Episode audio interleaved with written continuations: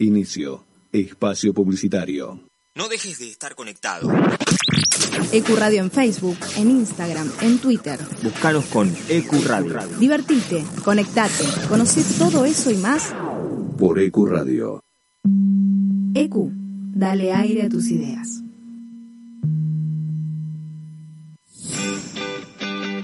Bájate de los problemas. Subite a la bici. Ve Invasión Bicicleta. Donde los lunes son menos lunes.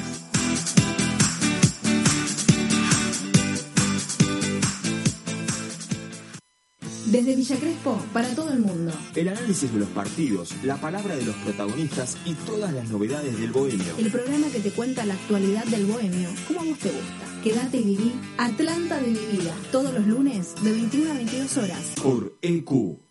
La promoción y difusión de las marcas es todo. Por eso, ofrecemos una amplia gama de ofertas para tu emprendimiento o pyme. Somos una radio con difusión nacional e internacional. Nosotros, junto con tu empresa, crecemos. Envíanos un mail a info.ecuradio.net con el asunto Pauta. Ecuradio, tu emisora.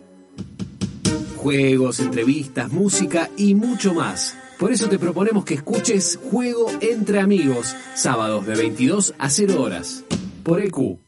Te presentamos un mundo nuevo en la radio online. EQ no solo es una emisora, es parte de vos, es tu emisora. Dale aire a tus ideas. EQ Radio. Volvimos renovados. En otro día, en otro horario. Inbox Night, martes de 22 a 24 horas. Te presentamos un mundo nuevo en la radio online. EQ no solo es una emisora, es parte de vos, es tu emisora. Dale aire a tus ideas. EQ Radio. En Hacemos lo que somos sabemos lo importante que es el arte en tu vida. Por eso decidimos compartir todo esto con vos. Cine, teatro, música, turismo, tecnología. Hacemos lo que nos gusta. Hacemos lo que somos. Te traemos las noticias que no vas a encontrar en ningún lugar. Fuera de lugar. Te ubicas siempre con música, espectáculos, salud, deportes, humor y algo más. Cada miércoles de 22 a medianoche. Por EcuRadio. Ahora también tu podcast puede escucharse en nuestra programación. Consultanos enviando un mail a info.ecuradio.net y haz escuchar tu programa. EQ, dale aire a tus ideas. Hoy más que nunca, donar sangre es donar vida. Ahora podés encontrar postas fijas de donación fuera de los hospitales. Saca turno y pedí una constancia personalizada para circular en buenosaires.gov.ar barra donasangre o escribí al WhatsApp de la ciudad al 11 50 50 0147. Buenos Aires Ciudad. Fin. Espacio publicitario.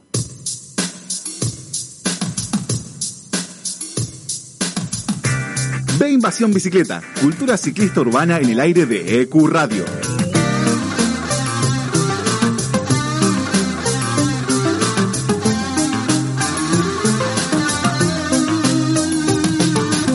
Ciclocultura, movilidad, urbanismo, vida sustentable, tiempo libre y todo lo que le interesa a quienes se mueven en bici por la ciudad.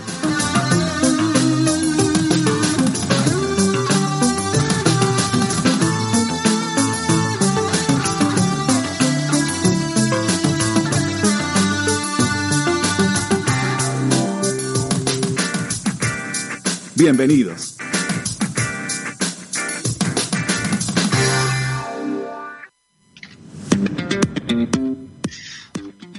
Buen día, bienvenidos a este sábado de B Invasión Bicicleta, un nuevo episodio, el número 7 de esta octava temporada. Mi nombre es Matías Avalón y vamos a estar en el aire de EQ Radio hasta las 12 del mediodía, llevándoles todo lo que le interesa al ciclista urbano, al que se mueve en dos ruedas por la ciudad. Hoy estamos haciendo nuevamente el, programa desde casa. Eh, así que los que estaban esperando el vivo de Instagram y ver nuestros bellos rostros tendrán que esperar una semanita más para, para vernos por, por, por Instagram. Así que síganos aquí en ecuradio.net hasta las 12 del mediodía. Voy a presentar al equipo que me acompaña el día de hoy en orden de aparición en la aplicación que estamos usando para conectarnos. La señorita Chela Duarte. Hola Mati, buenos días a todos los oyentes. ¿Cómo andás? ¿Cómo te trata? Bien, bien, ¿Estamos acá. en casa? Eh, en casa, esperando que, bueno, pues nada, poder asistir a que pronto pase esto, se, calmen un poco las aguas con el tema del COVID y los contagios para, bueno, poder volver y aprovechar este día, que encima tenemos un sábado hermoso.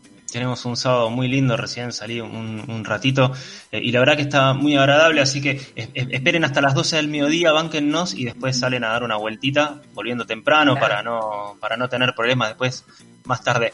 Eh, Chela, ¿querés contarnos algo de lo que vamos a tener en el programa de hoy? Sí, así es. Vamos a estar hablando con Marcela Espíndola de eh, Bici al Colegio, quien nos va a estar contando qué, qué es, ¿no? Este proyecto En Bici No. al Colegio. Eh, Marcela Espíndola es la alcaldesa de la ciudad de Buenos Aires y vamos a estar hablando Ah. de una iniciativa para ir en bici al colegio. Perfecto, buenísimo, ahí va. Y después, bueno, vuelve Héctor con Delepiane con su columna de, de cicloturismo. Vamos a tener eh, noticias, agenda y también eh, la columna con Matías Elocmus de... No, yo voy a hablar sobre Elon Musk. Chela, despertate. Bueno, bueno, no, no, no, no la digo más, no la digo más, es muy temprano todavía, disculpen. Bueno, lo, lo presentó a Héctor, Héctor de Lepiane, lo tenemos ahí en, en línea. Hola, ¿cómo están? ¿Todo bien? ¿Qué tal, Héctor? Todo, ¿Cómo- todo cómo- tranquilo. Por, por suerte, todo muy bien. Ya subsanado los problemas de la primera aparición con la tecnología, así que esperemos que hoy podamos desarrollar la columna tranquilamente. Buen ¿De día para todos ahí. ¿De qué va tu columna el día de hoy, Héctor? Hoy volvemos a hablar sobre el tema de salidas grupales. Hacemos un pequeño repasito de lo que vimos en la primera columna, muy chiquito. Y hoy vamos a hablar un poco de lo que es la comunidad objetivo, que, que entra dentro de las salidas grupales, un poco el tema de nivel de entrenamiento y lo que son la, la selección de, de colaboradores y roles dentro del grupo. Así que vamos a, a desarrollar esos temas. Buenísimo, en un ratito quédense en, eh, en EQ Radio que viene la, la columna de Héctor sobre salidas grupales. Eh, Maxi Gotti, el filo de la bici. Hola, Maxi. Mati, ¿cómo estás? Chela, Héctor, buenos días. ¿Cómo, cómo, te trata el sábado? Bien, salimos temprano a hacer las compras, bien rápido, cuestión de intentar no cruzarnos con nadie, no había nadie en la calle, así que tranquilo, por ahora tranquilo. Bien, eh, ¿nos vas a traer algo el día de hoy? Sí, vamos a estar hablando de eh, una noticia relacionada al mundo del deporte, le voy a hacer acá, le voy a tapar un poco la columna a Alejandro Ale Palma. Eh, vamos a estar hablando de Lance Armstrong y haciendo un par de recomendaciones eh, sobre documentales y libros al respecto. Más o menos vamos a ir por ese hilo. Excelente. Eh, sigue Sol Mendoza en la, en la línea de apariciones de, de usuarios online. Hola Sol, Hola equipo, ¿cómo están? ¿Todo bien? muy bien. ¿A vos cómo te trata el sábado? Hermosa mañana del sábado. Debo admitir que me hubiese encantado pedalear hasta la radio, pero entendemos que, que este contexto nos, nos invita también un poco a quedarnos en casa, a no salir, a no, salir si es extremadamente necesario. Eh, así que bueno, viendo el vaso medio lleno con respecto a la situación que nos compete. Exactamente. Eh, no sé si querés contarnos algo más de lo que vamos a tener hoy. Hoy tenemos más allá de un programa increíble, como siempre, hablando, eh, como decías, con la alcaldesa de la bici de Buenos Aires, que, que siempre está bueno hablar con las alcaldesas, tienen mucha info de actualidad, de, de en lo que refiere al ciclismo urbano, en lo, en lo que refiere a, a propuestas llevadas a la mesa del ciclismo de la ciudad. Eh, y la verdad es que estoy muy, muy emocionada por eso porque son charlas muy amenas, así que quédense para esa entrevista que va a estar buenísima. Y después tengo mucha intriga con tu columna, Mati. Nos Sí, metiste estar- un Elon Musk ahí. Voy a estar hablando sobre Elon Musk, este personaje tan pintoresco, podemos decirlo así, eh, que está siempre relacionado con tecnología y mete mucho, mucho, mucho, mucho la pata en eh, lo que es movilidad. Mete la pata eh, porque tiene muchos emprendimientos y mete la pata también porque se manda, se manda las suyas y tiene ahí unas declaraciones polémicas que vamos a estar eh, repasando. Así que quédense ahí y, y si quieren conocer un poco la, la cara de Elon Musk más relacionada a lo que tiene que ver con la movilidad en las ciudades y todos los proyectos que tienen, eh, voy a estar hablando un poquito, un poquito de él. Eh, y también vamos a tener una entrevista, como estuvimos anticipando el día de ayer en redes, con Leandro Maré, que él es gerente comercial de Seguro Bici. Y eh, ayer nuestros oyentes y seguidores nos dejaron algunas preguntas en las redes sociales. Eh, y, vamos a estar hablando con él, vamos a entrevistarlo para hablar de los productos que tienen que ver con la protección de la bicicleta eh, y también responder estas preguntas que nos hicieron nuestros oyentes. Si están escuchando y tienen dudas, tienen preguntas, quieren aprovechar para hacerle, eh, para hacerle preguntas a Leandro Mareque, pueden hacerlo con nuestras redes sociales, que Chela, ¿nos podés repetir o mencionar cuáles son las redes de contacto con el programa? Sí, obviamente. Ahora, ya me tomé un cafecito, así que estoy mejor. Recuerden ah, que nos pueden, nos pueden seguir en Instagram como Ve Invasión Bicicleta, que hoy nos vamos a estar en vivo, pero pueden seguir el programa por ahí. En Twitter nos encuentran como arroba Ve Invasión Bici. En Facebook estamos como Ve Invasión Bicicleta y nuestro sitio web que es www.veinvasionbicicleta.com.ar. Si quieren colaborar con el cafecito que se está tomando Chela, pueden hacerlo a través de nuestro sitio web invasiónbicicleta.com.ar barra cafecito. No solo le ayudan a Chela, nos ayudan a todos a seguir haciendo este programa, eh, este espacio que promueve y, fomenta el ciclismo urbano, nos pueden ayudar con un cafecito a esta hora, un poco más tarde con una cerveza o con una gaseosa, eh, cualquier ayuda a nosotros nos, nos sirve para seguir manteniendo este espacio independiente de promoción del ciclismo urbano. Eh, y si quieren asegurar su bicicleta, más allá de todas las dudas que puedan tener y que Leandro nos va a responder eh, más tarde en el programa, pueden entrar en veinvasionbicicleta.com.ar barra seguro bici para asegurar su bicicleta contra robo, contra destrucción, tienen asistencia en la vía pública, tienen seguro de responsabilidad civil, porque puede pasar que rompas un espejito involuntariamente eh, a alguien en, la calle y tengas que y, tengas alguien que, responda por vos. Así que eh,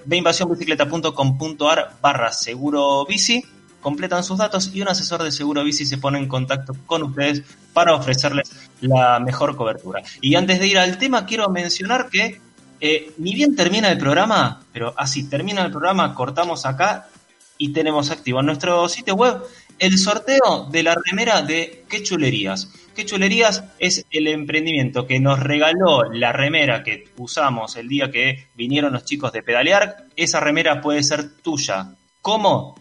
Entra en beinvasionbicicleta.com.ar, vas a ver el link para participar en el sorteo. También vamos a estar publicando posteos en nuestra cuenta de Instagram. Van a poder participar para ganarse eh, una remera con el logo de Invasión Bicicleta y lucir con orgullo tu pasión por la bici. Eh, los que colaboren con el programa, los que nos regalen cafecitos, ya les adelanto, van a tener cinco chances extras para participar. O sea, la chance de la participación, cinco chances más. Así que a nosotros nos ayudan y ustedes se pueden ganar una remera, una remera para, para lucir eh, su amor por la bici. Chela, ¿querías decir algo?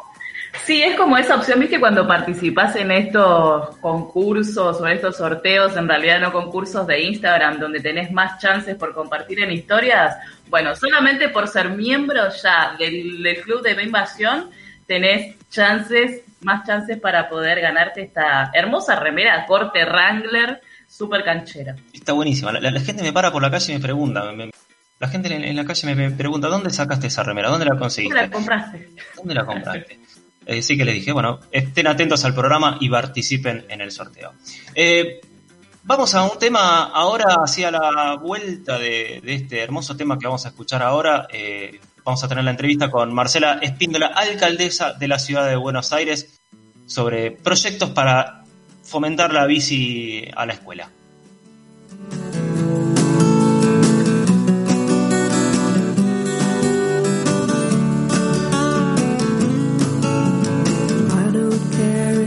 Monday's blue, Tuesday's gray, and Wednesday too. Thursday, I don't care about you. It's Friday, I'm in love. Monday, you can fall apart. Tuesday, Wednesday, break my heart. Thursday doesn't even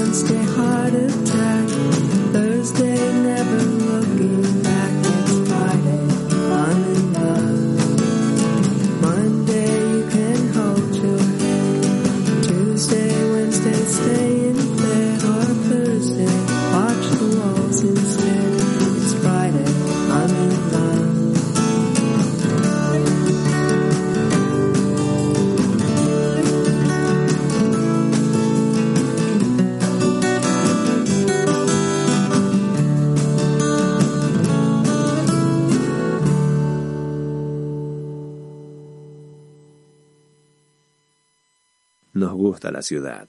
La recorremos en bici. Seguí escuchando de Invasión Bicicleta.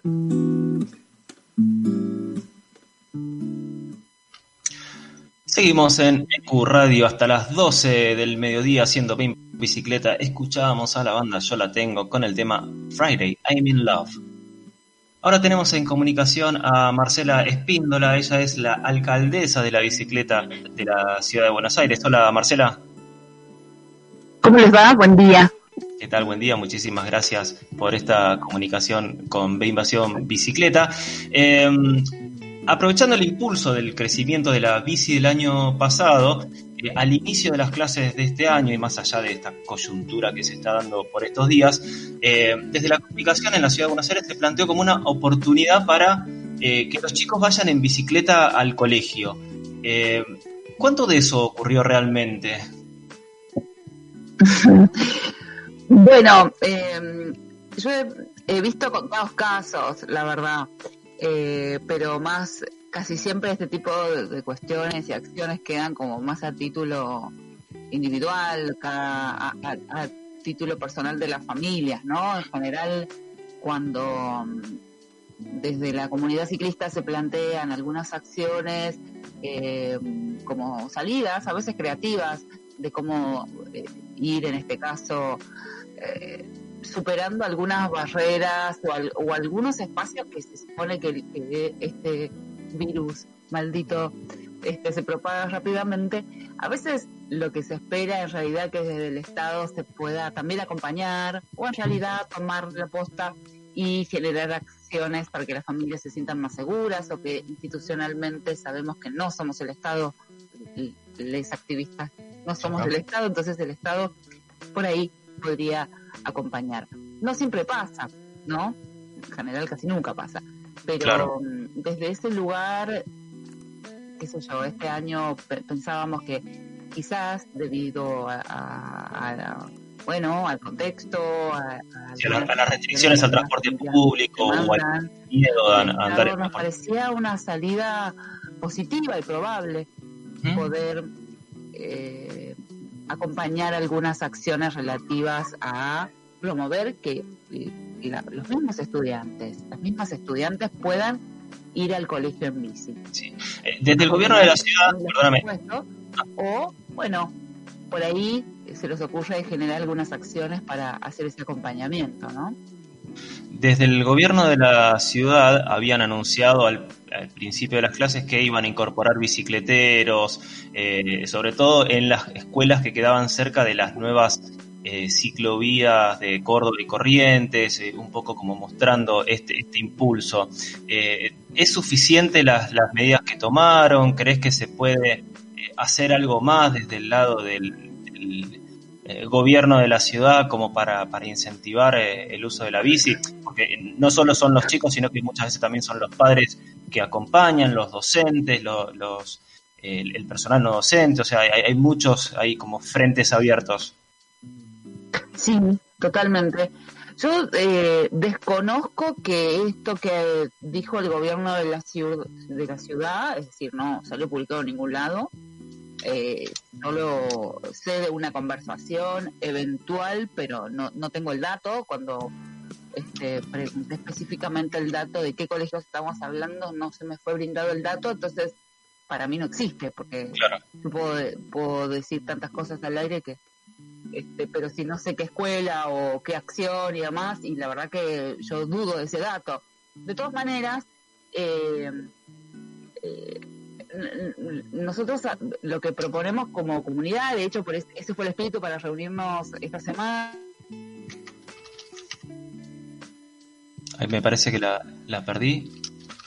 el, el fin superior es la eh, es la autonomía de los chicos ¿eh? entonces teniendo en cuenta eso pensamos que hay distintas situaciones y no necesariamente costosas eh, distintas soluciones quise decir no necesariamente costosas para poder promover que las familias o los chicos vayan a, a- a la escuela en bici por un lado, no se necesita tanta infraestructura, ¿no? Es decir, si hay bicicleteros, genial.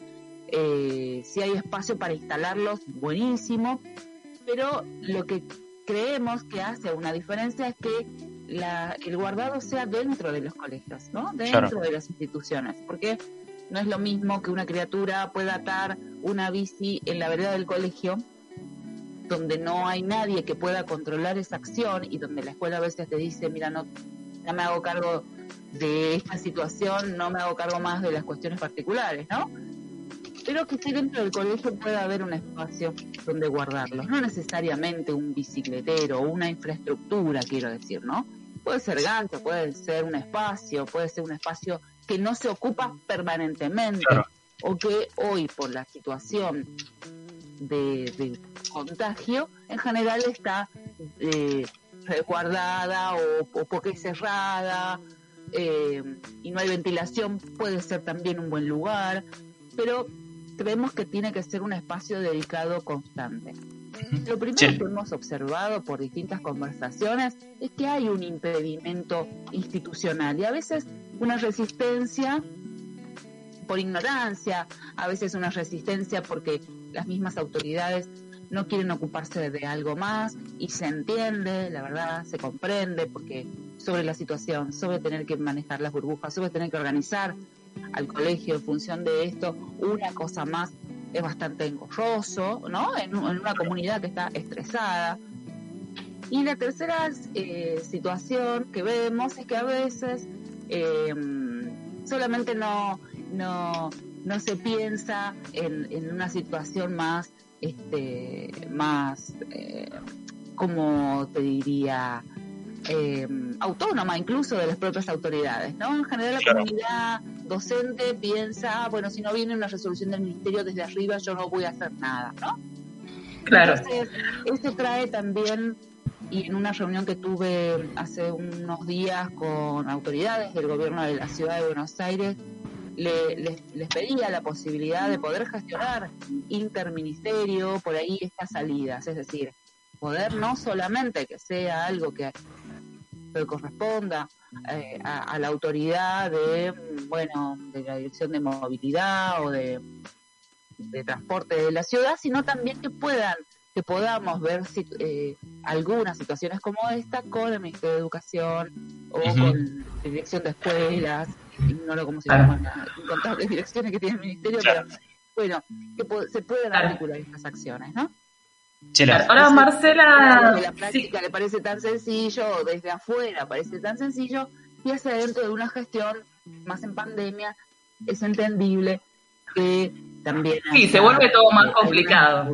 Pero bueno, eh, lo, lo, lo dejé propuesto. Yo, mm, esto que hablamos también lo había planteado porque era una acción que se venía en esta reunión que tuve formal con autoridades del gobierno de la ciudad.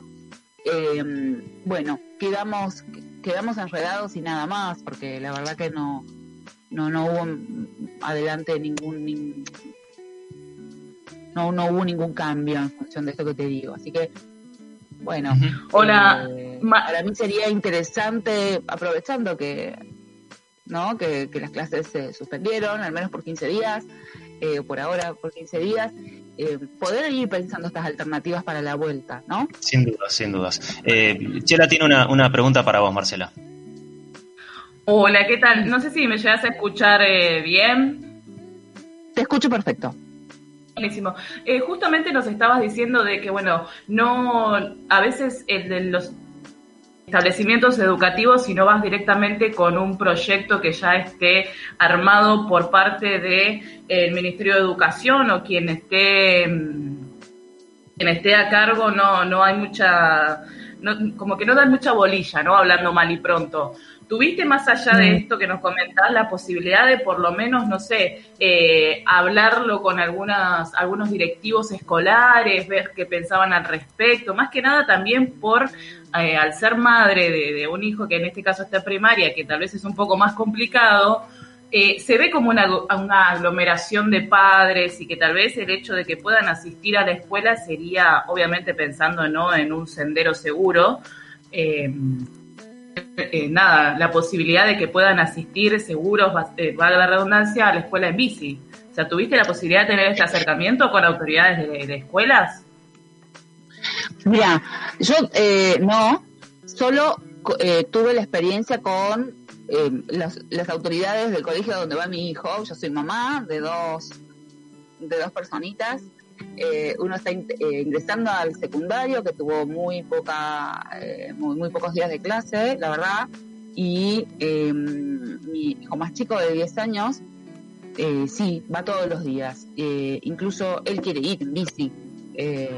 Si bien estamos cerca, pero ahí hay un- algunas cuestiones que les debe pasar a muchas familias, y es que volviendo de trabajar o volviendo a hacer un trámite volviendo hacer algo, también es más fácil el hecho de volver a buscarlos a la hora de la salida o dejarlos en el colegio, llevarlos al colegio, mejor dicho, llevarlos al colegio en bici, ¿no? Entonces, eh, cuando tenía una situación particular en ese sentido, para poder planificar, los primeros días de clase le pregunté si podía mi hijo llevar la bici. A lo que me contestó, eh, lo que me contestó, ay, pero si todos los pibes vienen en bici, entonces yo digo, bueno, sería la sería lo ideal para sueño, la bici, claro. me encantaría que todos los pibes se muevan en bici, pero sabemos que eso no pasa. Y Claro. me vuelve a responder, y si todos los pibes vienen en bici, no tengo cómo, ¿no? Entonces, em, por eso es que yo genero de alguna manera esta reflexión hacia adentro del colectivo ciclista, porque me parece que a veces se piensa, eh, y la salida que me dio de última, bueno, de última que la date en la vereda de la, de la escuela. Em, Que, que- que, por cierto es inviable esa no opción estando cuatro horas en es adentro de la inviable porque primero por la edad que tiene, por, por, por ejemplo que uno puede acompañarlo en ese atado, ponele. Pero mm, yo creo que, que- que institucionalmente se puede brindar un espacio más seguro, sobre todo porque las condiciones actuales en lo que los chicos vuelven al colegio, yo en- entiendo el planteo que vos haces en función de por ahí la aglomeración de padres, no en la entrada, en la salida, bueno, pero en la situación actual del colegio, es decir, donde los las y los niños ingresan por una puerta, los padres, las madres se quedan afuera, no ingresan al colegio. No hay ningún otro adulto que no sea parte de la comunidad educativa que ingrese al colegio. Eh, se- creo que de por sí ya son condiciones de seguridad que no se habían dado hasta ahora, ¿sí? Entonces, poder dejarlas, no necesariamente atadas, pero poder dejarlas en un espacio y que cuando eh, se retiren de su horario escolar hacia la puerta, donde no pueden acercarse por menos, eh, con- no pueden acercarse tanto, no pueden, donde tiene que haber un distanciamiento, donde no tiene que haber empujones, donde no pueden tocarse entre ellos, donde las docentes tampoco pueden acercarse tanto, es el espacio donde entra una bicicleta. Entonces, creo que son condiciones ideales para poder empezar como a generar también estas pequeñas acciones dentro de los colegios. Tal cual. Sí. Y, y, Claro. y- y no, No, y- porque en definitiva, perdón, Mati. sí, sí, no, decile, te- habla Chela. No, no, lo que decía que en definitiva eh, estamos, atrás de un, de un protocolo, ¿no? Donde a los chicos se les pide alcohol en gel, barbijo, distancia, además, y los adultos que, que llevan a, a las niñas a las escuelas son quienes, tal vez un poco, tal vez, obviamente sin ánimo de, de generar el aglomeramiento, pero en esa necesidad imperiosa de ver que tu hijo salga, se- rompemos todo protocolo que pueda llegar a, a implementarse. Sí, tal cual. tal cual, pero por eso mismo, este, yo estoy en campaña, quizás porque la edad de mis hijos me permite, pero estoy en campaña para su autonomía. Y creo que muchas veces, o el 99% de las veces, el impedimento es de los adultos, que no soltamos, que no Claro. soltamos en estas pequeñas cosas. Ellos serían muy felices. Eh, yo creo fue muy interesante, muy linda, muy linda la reunión que tuvimos de la mesa ciclista, donde muchos también con- con- contaron sus propias experiencias como mamás, como papás. Eh, y hay salidas posibles, hay salidas intermedias sin que haya una resolución ministerial, ¿no? Porque también se cree Y, que y también, perdóname, Marcela. el principal miedo es que las bicis se roben, que las bicis falten, que las bicis... Y yo creo que son las condiciones ideales hoy, porque yo digo, si hay alguien que ingresa a un establecimiento educativo a robarse una bici, y también se puede llevar un pibe, ¿no? Entonces... eh, No, pero, pero aparte, pero aparte Marcela, eh, fantasmas me, me parece, Marcela, que en la realidad. ¿Me explico? me parece también que, que no se no se considera una como gradualidad. O sea, esta, esta excusa de mirá si todos vienen en bici, también contempla un- una falta de, visión de la realidad, porque está claro que de un día para el otro no van a ir todos los chicos en bici, porque ni, hasta nuestros pensamientos más optimistas ocurre. Eh, así que yo creo que, digamos, esta, este, estos planteos y esta eh, y, estas propuestas eh, lo que tienen que, lo que debería ocurrir es que se empiecen a, ocupar, digamos, de a poco, de, de- en tomar medidas para que gradualmente la bicicleta sea una opción atractiva para, este, para, lo- para los, los alumnos, las alumnas y, e incluso el, personal que trabaja en el colegio, porque no son solo los alumnos los que forman parte de la comunidad educativa, este, y- y un poco eh, descomprimir lo que es el transporte público, el tránsito de, de autos y de vehículos en las entradas. Eh, Marcela, se nos acaba el tiempo, la verdad que nos encantaría seguir debatiendo este tema porque es súper interesante, pero nada, está buenísimo poder plantearlo y, y dar visibilidad a, a este tema tan puntual, porque justamente en estos días donde está tan en boga el tema de, la, eh, de los protocolos en los colegios eh, y las clases, eh, nada, eh, está, está bueno poner este tema también sobre el tapete para, para discutirlo y para eh, llegar, digamos, a alguna, a alguna eh, solución al respecto o por lo menos plantear el problema para, para que se empiece a, tratar. Eh, Marcela Espíndola, alcaldesa de la bicicleta de la Ciudad de Buenos Aires, te agradecemos muchísimo eh, por este llamado con Ve Invasión Bicicleta.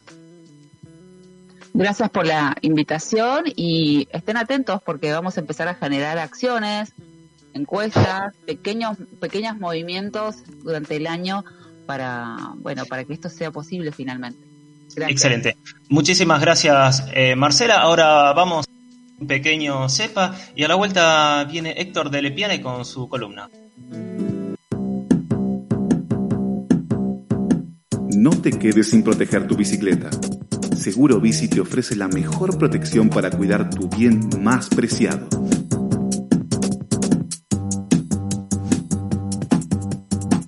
Cobertura por robo en la vía pública. Destrucción total. Responsabilidad civil. Asistencia mecánica.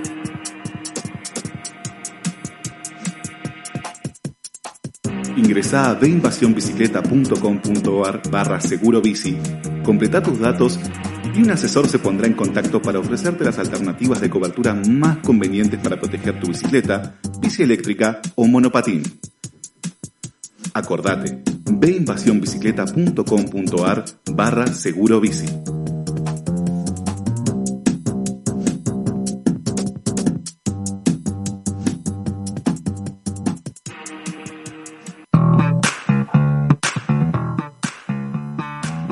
Seguimos en la invasión bicicleta y es el turno de Héctor de Lepiane. Hola Héctor. ¿Cómo estás, Matías? ¿Cómo están todos? Damos la bienvenida a quienes estén sumando. Este, una hermosa mañana de sábado para pedalear, no tanto en salidas grupales importantes, pero por lo menos para despuntar el vicio. Totalmente, totalmente. Y, y aprovechar el día para no, no volver tarde y, y no tener problemas ahí con la, con la circulación. Sí, sí, sin duda, esto nos, nos este, sacudió un poco. Este, obviamente veníamos con una gimnasia del año pasado, que estuvimos un tiempo parados, pero bueno, hay que, hay que acostumbrarse y hay que respetar. Lo importante en estos casos, y más para las salidas grupales voluminosas, es, como siempre digo, quedarse en casa. Así que eh, nos tendremos que quedar, nos vamos a, ayornar como para volver en 15 días, esperemos, y ahí veremos a ver qué pasa. Pero bueno, en el medio hay que respetar las medidas y las restricciones. Totalmente. Eh, mientras tanto no- nos vamos preparando con, con tus columnas que nos, que nos ponen en tema, que nos ponen así, crea ese ambiente para que cuando podamos volver a, a rodar lo hagamos con, con más ganas. ¿Qué no- ¿De qué nos vas a hablar el día de hoy? Tal cual. Y bueno, hoy, eh, en continuación a lo que veníamos hablando, yo vivo en un barrio, así que imagínense que tengo los perros ladrando. Voy a cerrar acá como para que no se escuchen, no sé si se escuchaban o no. Este, pero es típico. Los amigos. Los amigos vecinos, ahí están los perros ladrando, pero bueno. Eh, en continuación a lo que habíamos hablado hace un par de semanas, eh, habíamos hablado de, un tema de planificación, que es uno de los temas más importantes para, para iniciarse en esto, y, y en manera grupal, digamos.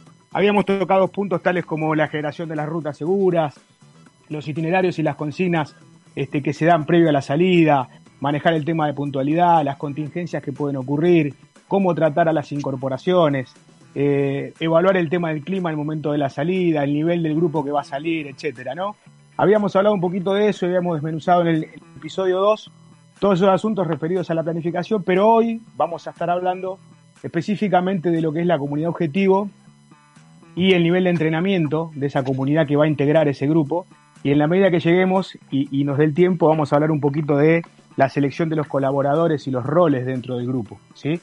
Claro. Este, si les parece, arranco con lo que es la comunidad objetivo o cómo se va a componer el grupo. ¿no? Dale. Eh, hay que considerar un poco a quién está dirigido el grupo que uno crea, básicamente, ¿no? Pueden ser jóvenes, pueden ser adultos, pueden ser adultos mayores, pueden ser solo equipos de hombres, equipos mixtos, equipos solo de mujeres, este, o puede ser abierto a todo público, ¿no? Eh, a partir de eso, se puede, determinando eso claramente, se pueden tomar distintas acciones segmentadas, si fuese el caso, eh, y, generar distintos niveles de entrenamiento de acuerdo a la gente que se vaya a ir sumando. Eh, es importante también para eso conocer si va a haber chicos menores de edad o, niños, ¿sí? Eh, en el ambiente. ¿Por qué? Porque también se debería segmentar a ese grupo y en tal caso hacerlos acompañar por algún mayor, siempre y cuando la salida lo amerite, ¿sí? Y tener un entrenamiento especial para ese tipo de equipos. No es lo mismo salir a hacer una salida larga con gente entrenada que una salida media o corta con chicos solos, sin los padres que lo puedan asistir o sin tener un entrenamiento adecuado porque todos la van a pasar mal. Eh, considero que hacer público el, grupo, un grupo abierto, un grupo público, este, con un, nivel de entrenamiento que sea parejo, eh, va a hacer que lógicamente la gente se integre y, y se sume, se contagie para pedalear, ¿no? Eh, les doy una referencia, nuestro grupo eh, particularmente es un, es un grupo que nuclea gente de 16, 17 años hasta jóvenes de 80 y, lo que hacemos es, vamos integrándolos y hacemos que se vayan sumando y la pasen bien de acuerdo a la velocidad que sostenemos en cada salida. Entonces, obviamente que hay gente de mucha edad que se va sumando y, y es resistente a cualquier tipo de velocidad porque es ciclista de toda su vida. Y, y hay jóvenes que no, o al revés, pasa a veces que los jóvenes parecen eh, caballos desbocados y algunos eh, adultos mayores no lo pueden acompañar, entonces tratamos de segmentar por ese lado. Claro, y, y perdóname Héctor, ¿cómo compatibilizan esas eh, necesidades o gustos que, que tienen lo- los distintos integrantes? ¿Arman salidas, tratan de armar salidas específicas para, para cada eh, tipo de, de ciclista? A- a- ¿Ponen como un punto en común? ¿Dividen la salida en, en dos grupos, uno más avanzado y uno más lento? ¿Cómo, cómo lo manejan? Ahí te lo, ahí te lo contesto con el punto que venía a continuación, que es básicamente lo que nosotros segmentamos como nivel de entrenamiento. ¿sí? Muchos grupos eh, lo han adoptado y, y creo que es importante porque en esto está la base de, de pasarla bien en una salida grupal. Eh, no es lo mismo una persona que recién se inicia con uno que ya viene pedaleando, porque el que viene con el expertise del pedaleo la pasa mal porque tiene que ir a la velocidad del que menos, del que menos anda. Y el que menos anda se siente mal porque está retrasando a uno que viene con expertise y un entrenamiento previo. Entonces, ninguno de los dos termina pasándola bien. No es que la pasa mal el que menos, el que menos anda o el que recién se integra. Para que eso no suceda, nosotros hemos señalado como si fuesen entre tres y a veces digo cinco niveles de entrenamiento, pero todo el mundo lo trata como por tres. ¿sí? Nosotros segmentamos en un nivel de, de entrenamiento principiante, un nivel de entrenamiento eh, intermedio y un nivel de entrenamiento avanzado. ¿sí? Hacemos salidas, que las llamamos salidas para principiantes, salidas para intermedio o salidas para avanzados, o a veces le ponemos salidas para todos, que es una salida donde se van a encontrar los demás o los de menos entrenamiento. ¿sí? Eh, en el medio podemos hacer como si fuese una escala intermedia, digamos, entre un principiante más y un intermedio más, para generarle quizá el paso previo al, al pasaje del próximo escalón y que la gente vaya conociendo un poco más de, del próximo nivel, digamos, ¿no? Llamamos salidas de, de nivel principiante a salidas de velocidad baja, ¿sí? Hablamos de velocidad baja, es la velocidad nuestra crucero, 20 kilómetros, siempre decimos que a 20 kilómetros llegamos a todos lados, ir a 17, 18, 20 kilómetros por hora a distancias que no sean más allá de 30, 35 kilómetros, inclusive cualquier persona que no tenga entrenamiento lo puede llegar a lograr. ¿Por qué? Porque el mismo rodar conjuntamente con gente en grupo hace que la gente lo vaya motivando y lo vaya este, acompañando para que logre el objetivo. Entonces, cuando la gente te dice, no, yo pedaleo 40 minutos o pedaleo no más que 5 kilómetros, es una fantasía porque en grupo eso lo logran, digamos, llegar a más kilómetros en una primera salida. Obviamente, si la persona no está acostumbrada y en la mitad de la vuelta eh, quedó detonada, hay una persona que lo va a acompañar para que no quede sola en medio de la ruta, pero eh, por lo general lo, lo, orientamos para que pueda llegar, digamos, ¿no? lo, lo acompañamos. Después tenemos la, de, la, la, que les decía, una intermedia que es un principiante más, ¿sí? Eh, ahí marcamos la salida a una velocidad un poquito más alta, ¿sí? Ya pasamos de 20 a 22, llamémosle así. No es que toda la salida va así a esa velocidad, pero tratamos de mantener cuando rodamos la velocidad. Obviamente los promedios siempre son inferiores, porque hay paradas de hidratación, hay paradas para reponer un poco la energía, con lo cual eh, el promedio es menor, pero sí son salidas de unos 22 kilómetros, aproximadamente 23 kilómetros, y se hace siempre la misma distancia, ¿no? 30 a 35 kilómetros, donde son recorridos que tienen que ser vueltas redondas. Se sale de un punto y se vuelve al mismo punto y no tenemos prácticamente medios de transporte que nos puedan arrimar al punto de, de salida claro. en caso de alguna, haber algún imprevisto. Con lo cual son salidas medianamente muy cortas y, y, y creo que se pueden hacer, ¿no? Eh, a veces el principiante más lo metemos en, en, una, en una, salida eh, que sea para avanzados, siempre y cuando exista algún medio de transporte. Eh, perdón, para avanzado no, para intermedio. ¿Por qué? El próximo escalón en el nivel de entrenamiento es para nosotros el, el nivel intermedio. En ese nivel ya estamos hablando de un nivel de pedaleo eh, de 60 70 kilómetros, no, de, no kilómetros por hora, sino en el recorrido, la distancia, hacemos entre 60 y 70 kilómetros y ya empezamos a levantar un poquito más la velocidad. Hablamos de 24, 25, 27. ¿sí? No es constante, como digo, y ocurre que en esas distancias, no son un poco más largas, siempre eh, tratamos de mixear en algunas ocasiones con medio de transporte, por ejemplo un tren, ¿sí? no ahora que es un caso para esenciales, pero cuando se puede utilizar, eh, donde supongamos llegamos al destino y en el destino existe una modalidad como para volver que no sea en bicicleta. ¿Para qué?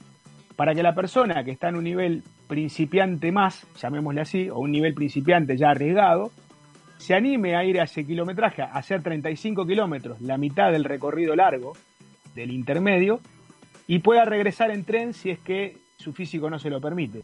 Claro. Y pasar bien la, la ida del, del, del, de la vuelta y la vuelta permitir que los que pedalean o los que están acostumbrados a hacer ese nivel intermedio puedan volver pedaleando y todos felices. Ya requiere claro. un, un, poco más de entrenamiento. ¿Por qué? Porque no estás hablando de una vuelta de 30 a 35 minutos, que podemos llegar a hablar de una hora y media, este, una hora 45 de pedaleo a una velocidad de 20 kilómetros. Estás hablando de 60 a 70 kilómetros a una velocidad de 24, ya estás hablando de dos horas y media, tres horas de pedaleo. No, aparte, aparte hay, que mantener, hay que mantener ese ritmo. Exactamente, exactamente. Uno, uno ve las bicis que andan por la calle, yo que uso aplicaciones para, para traquear la distancia, velocidad, y la velocidad promedio, más allá de que uno para por los semáforos y todo, suele andar alrededor de los 20 kilómetros por hora. Exacto. Y no es una velocidad baja, o sea, No, para, no, tal para cual. una bicicleta. Tal cual, tal cual. No, es así, o sea, eh, esto obviamente requiere el entrenamiento y nosotros no determinamos, no, no tenemos la varita mágica, le señalamos a la persona, vos pasaste de nivel eh, y punto. Sí lo orientamos, sí, porque lo vemos pedalear, vemos su resistencia. Hay gente que quizá pedalea a 20 kilómetros por hora, pero tiene una resistencia que puede estar todo el día pedaleando. Este, entonces, lo orientamos a que pueda animarse a un nivel superior, ¿sí? O sea, no, no, no, no es que lo, determinamos nosotros, sino que lo orientamos y después es una decisión meramente personal, ¿sí? La persona puede sumarse o no a un nivel superior. De hecho, muchas veces este, no renegamos, pero a veces nos encontramos con gente que se cree en un nivel superior y va a una salida y quizá no la pasa del todo bien porque siente que el nivel de exigencia es un poco mayor, obviamente. Este, entonces empiezan a como, como a decir, eh, me estoy quedando relegado y, y- y se empiezan a sentir frustrados porque no acompañan al grupo. Héctor, Después eh, tenemos, sí, perdón. ¿Cómo estás? Eh, Sol te saluda. ¿Cómo te va, Eh, Sol? Y quería mencionar que de todos modos, a pesar de, de esta segmentación que por ahí vos notás y este esta guía que hacen para con, con, con todas las personas que componen el, el equipo de, bueno, de Vera en Bici, ¿no?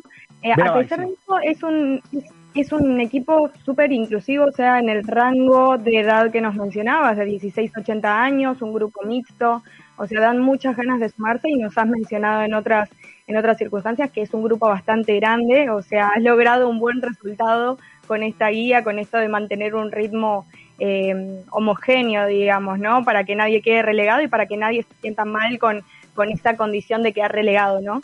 Exacto. Eh, así que es un buen trabajo de tu parte como, como coach. Sí, bueno, en, la primera eh, aparición lo que, lo que quedó eh, significativo ahí es que es muy importante el, el manejo de los recursos humanos, digamos, ¿no?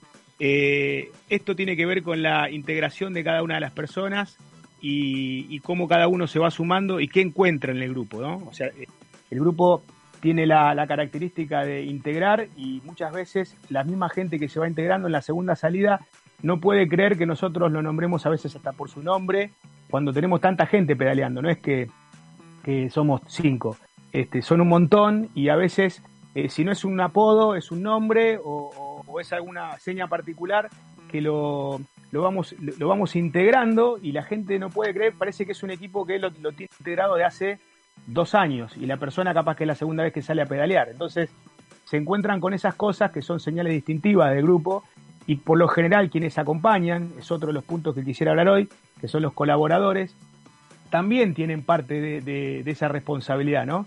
Eh, gente que acompaña, que tiene la misma esencia de grupo, un nivel de pertenencia importante y bueno, entonces trata de mantener ese, ese relacionamiento con la gente nueva. Entonces, obviamente, eh, salvo que se sienta muy mal porque, no sé, la pasó muy mal en la primera vez y quiere probar otro grupo, o porque en realidad hay tantos grupos diseminados que quiera probar salir con otro grupo, en ese caso lo, lo hace y obviamente no se vuelve a integrar, pero por lo general quien pasa se queda, digamos, ¿no? Claro. Este, es importante. Héctor, eh, te propongo eh, el punto de colaboradores, si querés lo dejamos para la próxima Perfecto. Eh, así no te, no te apuramos y porque estamos medio, medio eh, pasados de tiempo eh, y, que puedas explayarte y contar como corresponde sin, sin tener que, sacrificar ninguna parte de tu explicación, que por cierto eh, es muy interesante. Eh, no sé si, si sobre el tema de los distintos grupos o los distintos niveles eh, querías acotar al- algo más antes de, ir cerrando con la columna de hoy. Sí, solamente muy cortito. el punto de intermedio más es un punto de inflexión para nosotros, porque ya quien resiste esa, esa pedaleada, eh, imagínense que ya va a una velocidad entre 60 60 70 kilómetros de distancia, 80 veces, y a una velocidad superior, ya pasa a formar parte del, del grupo este, de avanzados, y ahí ya es como que se sienten en una categoría distinta, ¿sí? sin perder obviamente la humildad de eso. Y hay que tener en cuenta que además de todos estos niveles que uno puede aclarar, eh, hay que considerar factores externos, que son eh, el estado del terreno, puedes estar pedaleando por tierra, por asfalto, por ruta, eh, la temperatura que haga en el momento que haces la actividad, puede estar a rayo del sol, te puede agarrar una lluvia pasajera, el viento y la dirección que te juegan contra, y todo lo que es el entorno, ¿no? Si vas en la ruta, los coches, los camiones que van por la ruta, eh, en el campo, obviamente, puede ser la tierra que te levante el de adelante, o sea, hay un montón de cosas que, que, te pueden eh, perjudicar en eso, ¿no? Sí, Este, incluso hasta cómo se siente uno ese día para pedalear. Hay días que Exacto, estás ex- buenísimo, hay días que estás un poco más cansado, ¿viste? Exactamente, no todos los días estamos igual, esto es típico, así que este, de eso se trata también. En el, en el- en el apartado de los colaboradores, que lo tratamos en otra ocasión, eh, hablo un poco de eso, ¿no? De cómo integra esta gente a la gente que quizá no tiene el mejor día. Pero como corolario de esto, eh, es importante que decir que la nivelación, este, a los efectos de no arriesgar la salida, es lo más importante para este apartado. ¿Por qué? Porque eh, ayuda a que ninguno la pase demasiado mal. puede ser que la pase mal porque al otro día le duela todos los músculos, pero puede ser que no la pase demasiado mal en el sentido de que se queda retrasado, que se, se cree que es un lastre para el grupo, etcétera, sino por el contrario. Sí, y lo importante es que vaya de menor a mayor, digamos, ¿no? Para, para, para lograr su verdadero estado y integración. Exacto, y, y en definitiva lo importante es, es pasar un buen momento, disfrutarlo eh, y no sentir que, que está haciendo o una carga para los demás o, o que uno no, no termina de encajar en el grupo. Así que Tal es- cual. me parece importantísimo este, este aspecto de Héctor. Este, y, y eso es lo que hace lindo también a, la- a las salidas grupales, ¿no? Poder, poder disfrutar, poder compartir y el desafío vos como líder de grupo, como capitán del grupo, de poder compatibilizar de alguna manera todos los intereses de quienes se, se quieran sumar para que nadie se sienta afuera o para que nadie se, se aburra Exacto. porque, porque siente que está por nivel. Lograr ese balance es una de las cosas más importantes y más difíciles, digamos, ¿no? Así que, pero bueno, siempre se trata de, de estar bien, o que todo el mundo esté bien e integrado en el grupo, y que quien tenga una salida corta, por más que esté avanzado, sienta con total humildad que a veces en algún momento estuvo en esa situación y que hay que integrar a la gente que en realidad se suma para andar en bicicleta. El objetivo máximo acá es sumar a gente a andar en bicicleta. Así que eso es lo más importante. Sin dudas pasó Héctor de Lepiane por B Invasión Bicicleta. Héctor, te agradecemos muchísimo estas columnas tan interesantes sobre salidas grupales eh, y nos veremos en, en próximos episodios de B Invasión Bicicleta. Gracias a ustedes, chicos. Un beso grande y disfruten del fin de semana. Igualmente para vos, un abrazo. Chao, chao, gracias. Hola, soy Marina, tu mecánica invasora. Es importante que cada tres años o en caso de un golpe fuerte cambiemos nuestro casco, ya que el material con el que está hecho pierde efectividad.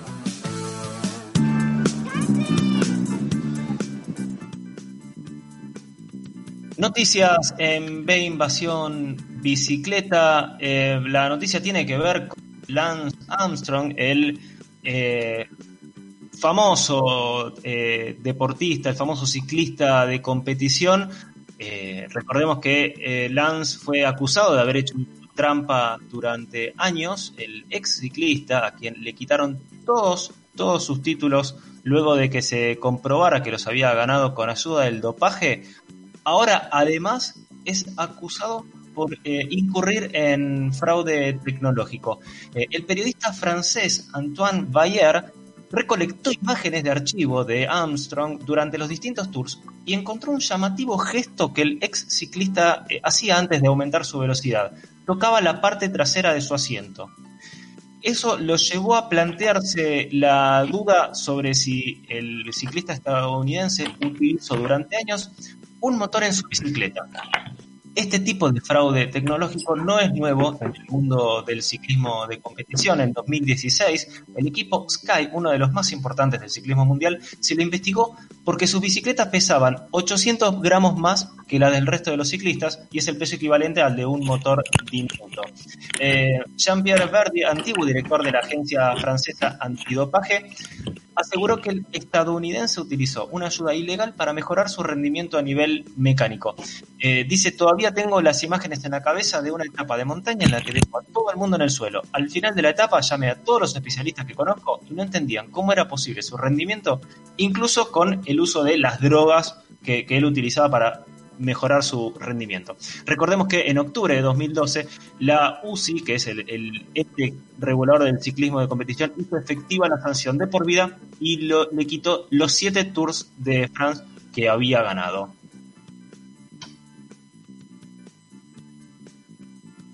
Al final, este, este muchacho, Lance Armstrong, era, era uno de los nuestros y, y estaba con, ganaba solo con, con ayuda. Tranquilamente. Tranquilamente nosotros eh, con, con semejante ayuda podríamos ganar el Tour de France, ¿no? Con un poquito de ejercicio en realidad, pero sí, ponele. Estoy exagerando un poco. Eh, relacionado con, con este tema, eh, Maxi nos va a dar recomendaciones no de sustancias que puedan consumir para mejorar su rendimiento, sino de otros casos o, o documentales con otros casos en donde aparece el tema del dopaje. Sí, Mati, eh, me acuerdo que el año pasado había recomendado, eh, no sé si fue el año o el anteaño, eh, Ícaro, documental que se puede ver en Netflix, documental 2017, que justamente empieza con el tema con el tema del dopaje eh, de, Armstrong cuando confiesa eh, en el programa de Oprah que se había dopado. Y bueno, el, el- el director hace un experimento con justamente dopándose y de ahí salta, no se sabe por qué, cómo, cómo es la trama de la película, cómo te va llevando a una trama de espías, de dopaje sistemático a, a escala global que, que involucra al, al equipo ruso olímpico. Eh, es un documental 2017 que ganó el Oscar en 2018 y, y lo pueden ver en Netflix ese. Es una primera recomendación que yo ya en su momento la había hecho. Después eh, le puedo recomendar eh, Las mentiras de Armstrong, es un documental de 2013, o sea, el año siguiente de cuando la UCI le saca los 7 Tours de France. Es un documental que lo pueden buscar por ahí, que está tranquilamente. Es, es eh, más o menos revela cómo es la historia de Armstrong con el tema del dopaje. Solamente toma el dopaje, el dopaje fármaco, no, no hablamos del dopaje tecnológico. ¿sí? Claro. Después te voy a recomendar un mockumentary, que ¿Un es un falso documental. Es un falso documental, se llama Tour de Pharmacy, el año 2017, que está protagonizado por Andy Samberg. Eh, no sé si lo ubican Andy Samberg, que bueno, ya también había hecho otro mockumentary que se llama Seven Days in Hell, que habla sobre el partido de tenis más largo del mundo. Bueno, en este caso hace una parodia sobre el tema del dopaje en el Tour de France en los años 80. Eh, eh, todo lo que tenga que ver con Andy Samberg es, es, es gracioso, así que, y es sarcástico y es ácido, así que va, va, ese también puede ir, ese lo puede, Tour de Pharmacy lo pueden ver en HBO Go, ¿sí? Para ahora que en este tiempo vamos a estar un poco más encerrados. Y finalmente te voy a recomendar un libro que ya es, ya tiene sus años, ¿sí? Eh, es del año 2009, que no habla sobre ciclismo, pero sí es para mí y para todo el mundo me parece es la mejor autobiografía eh, de, que un deportista haya hecho, que es Open de Andrea Agassi. No sé si tuviste la dicha de poder leer ese libro. No, eh, sabés que es un, un libro que cuando salió en su momento dije, dije que lo iba a comprar y, y al final, bueno, siempre quedó postergado. Eh, pero lo bueno, ahora, este ahora- ahora que lo mencionás, me parece que voy a, voy a reflotar esa idea para, para estos días de encierro. Lo que tiene este libro son dos cosas. Primero que es interactivo, porque él te relata cosas de, de partidos que pasaron en, en su época de los 80, los 90, y vos, o sea, tenés la curiosidad de buscar en YouTube eh, y, y ver esos partidos. Y efectivamente pasa lo que el tipo te cuenta, ¿sí? Eh, Y por otro lado también lo, lo- lo explosivo que fue en su momento eh, el tema del lanzamiento de Open fue que Agassi confesó ahí que, que tomaba drogas, que tomaba cristal, ¿sí? Eh, creo que fue el primer Cristal. tenista. ¿Cómo? Quilmes Cristal. Exactamente, Quilmes Sí, Cristal. Algo más que. Se tomaba unas Quilmes, no tomaba Quilmes exactamente, pero también confesaba que, bueno, obviamente no se, no se cuidaba como debía hacer cuando tenía que jugar un partido, se tomaba unas cervecitas antes de jugar. Otro tipo de rendimiento en los años 80 y 90 que hoy en día no estaría permitido en el, en el tour de tenis, claramente. Pero mm, eh, es una biografía muy, muy, muy cruda, o sea que ya desde el primer capítulo, desde el- yo diría desde, desde las primeras primeros párrafos, te, te- o sea, te muestra una, una persona que dice odio el tenis. ¿sí? Sí, e- e- es un caso bastante, bastante común entre los deportistas de elite, muchas veces los que llegan a la gloria, que terminan como en- enojados contra la- las propias disciplinas que los llevan a, a- a ser famosos y a ser reconocidos. Y en este caso contra el padre también, ¿no? Que lo forzó a sí. hacerlo. Él, él era un, un niño prodigio, claramente. eh, y el niño lo empujó. Sí, sí, son muchos casos, pero, pero la crudeza con la que, con la que, con la que lo cuenta durante todo el libro, eh, es, es, es- es- o sea, te, te- te cautiva, realmente te cautiva. Y te voy a meter uno más, una biografía, una- uno más que también tiene que ver con un tema de, de lucha, también algo así de drogas, que vos y yo lo leímos, de hecho vos me lo pasaste, pero yo ya lo había leído, es El Renacido de Hugo La Madrid. Es un libro muy cortito, que se puede leer tranquilamente en una tarde, que también es un, un relato crudo de cómo, cómo, cómo es una vida sufrida. Y, está muy- bueno, yo muy bien en contado. tuve la suerte de que pedírselo a él directamente y me lo autografió, con, obviamente amenazándome con una patada en la clavícula. Como pero todo es otro libro que también sí, está muy bien contado, en, muy- en primera persona también. O sea, es como el de Agassiz, en primera persona eh, y, y realmente te atrapan sus, sus historias de vida. ¿no? Totalmente. Eh, Vamos con la agenda, Sol. Sí, claro. Eh, esta semana tenemos un, un evento bastante particular que cuando lo mencionamos eh, en la en este semana tiempo que vamos a estar encerrados. Sí. surgió bastante, fue bastante particular leer ya hasta el título, que es el primer encuentro virtual de bicicletas antiguas y clásicas. Eh, esto sucederá en Mendoza, es, es más, es una propuesta que, que dio a conocer la Municipalidad de la Ciudad de Mendoza a través de su programa En la Bici e invita a participar del primer encuentro virtual de bicicletas antiguas y clásicas de este año 2021. Eh, va a ser en formato digital y consiste en formar parte de una galería fotográfica de bicicletas antiguas, vintage, clásicas, restauradas y será publicada el próximo 6 de mayo. Eh, las imágenes pueden incluir o no al ciclista, al dueño de, de la bici, vestido según la, la- la época de la bicicleta que presenta y aquellos elementos que den contexto y acompañen la estética de la presentación. Me parece divertidísimo, eh, me recuerda mucho a, a los lugares de la costa donde te vestís eh, como personas antiguas, así que va a estar, va a estar bueno. Y la organización de este evento cuenta con la participación del Club Retro Aurorita de Mendoza y la fecha límite para entregar el material será este próximo domingo 2 de mayo. Próximo no, faltan dos semanas, así que todos los que tengan bicis antiguas, particulares, restauradas, pueden participar porque la participación es libre y gratuita y pueden encontrar más información y el link para participar en la sección agenda en nuestro sitio web beinvasionbicicleta.com.ar. Excelente propuesta. Entonces, est- está bueno tener que haya agenda en tiempos donde cuesta más eh, salir.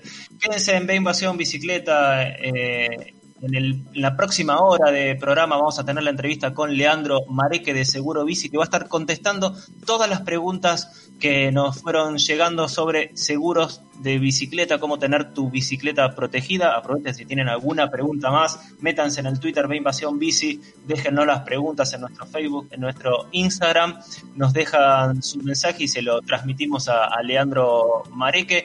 Eh, ahora vamos a una tanda eh, y a la vuelta vamos a tener la columna sobre Elon Musk también, que es súper interesante, no se la pierdan. Vamos a, la tanda, por favor.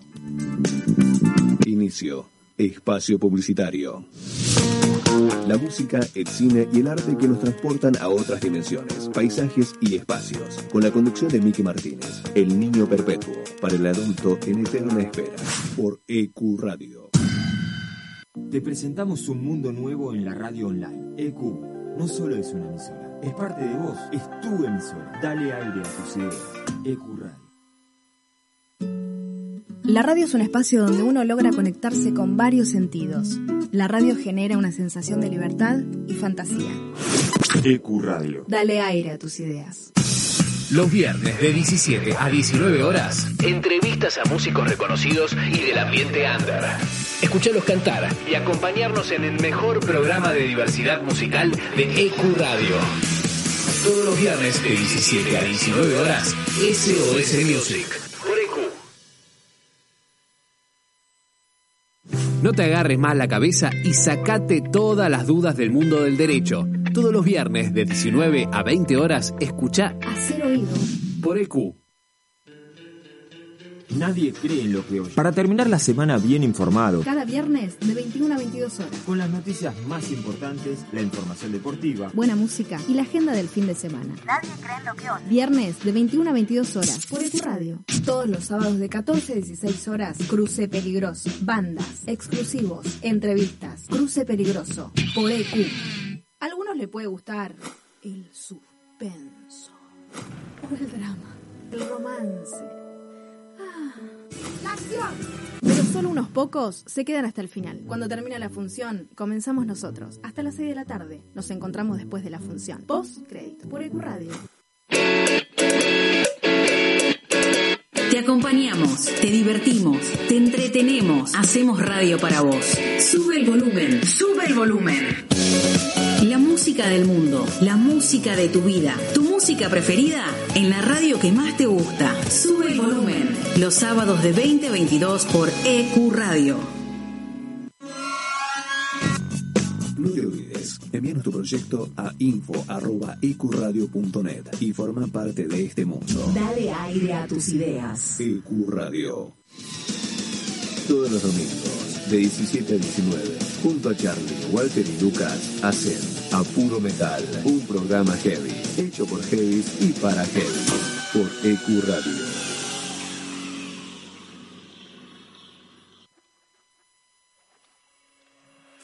Un un lugar rodeado de buenos profesionales y gente comprometida con la radio. Te invitamos a formar parte de la familia de EQ Radio. Envíanos tu proyecto a info.ecuradio.net. EQ Radio, dale aire a tus ideas.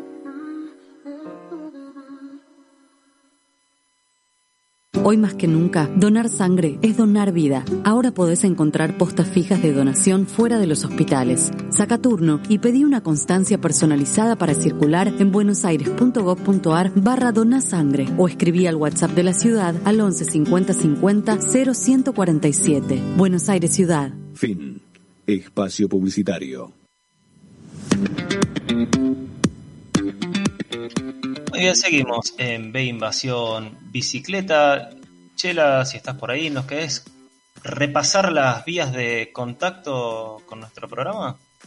Pero claro que sí, aquí estoy. Recordarles que eh, nuestras redes son en Instagram, B Invasión Bicicleta, en Twitter nos encuentran como arroba B Invasión Bici, en Facebook estamos como B Invasión Bicicleta y nuestro sitio web es www.binvasionbicicleta.com.ar. A esta hora nos vendría muy bien un cafecito si estás escuchando el programa, si te gustaron las entrevistas, si te resultaron interesantes la columna de Héctor, puedes colaborar con nosotros dejándonos un cafecito en beinvasionbicicleta.com.ar eh, barra cafecito, ahí si querés un cafecito, si querés una cerveza mejor para nosotros, si querés un- en un ratito la cerveza antes del almuerzo. Eh, a nosotros nos ayuda para seguir manteniendo este, este espacio de promoción del ciclismo urbano. Eh, recuerden que pueden dejarnos mensajes para compartir con Leandro Marique de Seguro Bici. Vamos a estar hablando con él y eh, nos va a despejar todas las dudas que tenemos sobre seguros de bicicletas. Y recuerden también, estén atentos porque ni bien termine el programa vamos a estar publicando todo sobre el sorteo de la remera que la gente de Qué Chulerías eh, nos hizo para, para lucir nuestro orgullo ciclista, nuestra, nuestro amor por la bicicleta. Eh, así que nada, estén atentos que también vamos a estar con, con este sorteo. Vamos a estar sorteando a mediados del, del mes que viene. Tienen tiempo de participar, pero no se cuelguen y recuerden que colaborando con nuestro programa van a tener cinco chances extras. Cinco, una por cada dedo de la mano. Cinco chances extras. Bien, eh, como dijimos en, la, en el inicio del programa, voy a estar contándoles sobre Elon Musk, este personaje que a mí siempre, a mí que me gusta mucho la tecnología, siempre me parece alguien eh, interesante para, para... Nuestro Tony Stark de. Nuestro Tony Stark de carne y hueso. ¿no? Claro, el Tony Stark de los tiempos que corren, ¿no? De hecho, hizo un cameo en Iron Man 2 él. Sí, es verdad, es verdad, es verdad, es verdad. En la, en la escena de Monte Carlo. Sí, sí, sí. Es verdad. Este señor es un físico, emprendedor, inventor y magnate sudafricano. Sin la parte de magnate creo que no, no hubiera logrado tanto. Eh, nacionalizado canadiense y estadounidense, tiene 50 años. Es cofundador de empresas como PayPal, SpaceX, Hyperloop, Solar City, The Boring Company, Neuralink y OpenAI. Um, es director general de SpaceX, de Tesla Motors, presidente de Solar City y copresidente de OpenAI. Y, y según a cuánto esté cotizando el Bitcoin hoy en día, es el hombre más rico del mundo, ¿no? según la- las revistas y las publicaciones especializadas. Eh, el que bueno- cotiza alto, ¿no? Siempre. O sea, ya hace muchos años que viene cotizando bastante alto un Bitcoin. Pero bueno. Aparte, No, aparte manda, manda un tweet y, y el Bitcoin se dispara. Y así como Claro. Cuando lo puso en su perfil dispare, manda un hace, tweet y sí, baja. Cuando lo puso en su perfil hace creo que un mes, eh, lo puso ahí en, en el perfil de, de- de Twitter, creo que subió Sí, sí, sí. subió Eh, bastante. ¿Podés- Bueno, obviamente no- me, me- me alegré mucho en ese momento, pero Pero bueno, que- Podríamos hacer una campaña de que ponga sí, sí. hashtag invasión bicicleta. En, Totalmente, en su. Twitter. le, le mandamos el recorte de la columna y, y que, lo, que lo evalúe. Eh, el bueno de Elon, con sus emprendimientos que fabrican satélites y naves espaciales, tiene como objetivo llegar a Marte, digamos, como, como objetivo final llegar a Marte, pero mientras tanto se divierte en el negocio de la movilidad aquí en la Tierra y según él se ha propuesto cambiar la manera en que nos movemos para siempre. Entre los proyectos en los que está trabajando se encuentra Hyperloop, que consiste en atacar de alguna manera los problemas bidimensionales de tránsito. ¿sí? El tránsito se resuelve en superficie, bueno, dos dimensiones. Él propone una solución tridimensional, porque quiere utilizar túneles eh, en los que harían que se puedan alcanzar velocidades nunca vistas incluso en el transporte ferroviario, permitiendo llevar los autos de un punto a otro y cuyas primeras pruebas ya están en marcha. ¿sí? Lo que él está esperando un poco es ver de qué manera eh, hacer que la construcción de túneles baje, baje el costo. Em, Tesla, que es otra de las empresas de las que es propietario, tiene su autopilot eh, y su tecnología de conducción autónoma total, que ya permite navegar en forma automática por vías interurbanas. eh, y estos dispositivos reconocen las señales de tránsito y ajustando el vehículo a las circunstancias de la carretera. Eh, esta tecnología aún no está 100% completa, precisa de la intervención y supervisión del conductor. Recuerden que eh, han habido casos de eh, atropellamientos porque el conductor dejaba, delegaba en el auto toda la responsabilidad y no estaba atento a la ruta y el auto, bueno, eh, todavía tiene algunas fallas. Pero es evidente que se hicieron grandes progresos en los últimos años y que la conducción totalmente autónoma está cada vez más cerca, a pesar de que algunos analistas son escépticos al respecto. De la misma forma en que el coche eléctrico está llamado a revolucionar la industria, Elon Musk cree que la movilidad autónoma será en el futuro tan popular como lo fue en el pasado el caballo. O sea, él pretende, su, aspiración es que todos los vehículos se manejen de manera autónoma. Y hablando de auto eléctrico, que es otro negocio en el que está metido, eh, Elon Musk fundó Z, que es una organización que, que Z quiere decir Zero Emissions eh, Transport Auto, Automobile, algo así. Eh, una organización que trata de impulsar este tipo de movilidad a través de distintos incentivos para la conversión a este modo y para conseguirlo trata de, trata de prohibir la venta de eh, coches de combustión. ¿sí? No está solo en esto, son 28 las empresas que forman parte del comité fundador de Z, entre los que se encuentran fabricantes de vehículos, redes de carga de vehículos eléctricos y compañías eléctricas. O sea, todo el ecosistema que forma parte desde la generación de energía, la distribución y los fabricantes de autos eléctricos se unieron para de alguna manera hacer lobby este, para impulsar a los autos eléctricos en desmedro de los autos a combustión. Eh, en principio su radio de acción está en los Estados Unidos, pero su intención a corto plazo es poder actuar en otros mercados. Eh, hay impulsos de gobiernos como el de California, que en septiembre anunció que en Estados Unidos será el primer estado en prohibir la venta de vehículos de combustión a partir de 2035. Antes de eso lo hará el Reino Unido.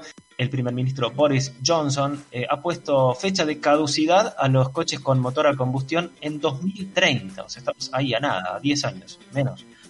También por la llegada de Joe Biden a la Casa Blanca, que se posiciona como un defensor de los coches eléctricos frente a, los coches de, a los automóviles de combustión. Dijimos que una de las patas eran los automóviles eléctricos, la otra pata tiene que ver con la energía. Una preocupación de Elon Musk tiene que ver con el consumo de electricidad que, según él, se duplicará si las flotas de automóviles del mundo serán electrificadas, lo que aumenta la necesidad de expandir las fuentes de generación de energía sostenible, porque él lo que quiere es que toda esta energía que vayan a consumir los autos provengan de fuentes renovables. eh, predice que se necesitarán 20 años para que los autos sean completamente eléctricos. Eh, así como hace una comparación como con los teléfonos, que no se pueden reemplazar todos a la vez, dijo Elon Musk que sostiene que alrededor del 5% de los vehículos se van a ir reemplazando cada año. Una vez que los autos eléctricos se conviertan en la norma, la electricidad de fuentes de energía de generación intermitente, como es la energía eólica y la energía solar, deberá ser almacenada probablemente eh, a través de tecnología de baterías.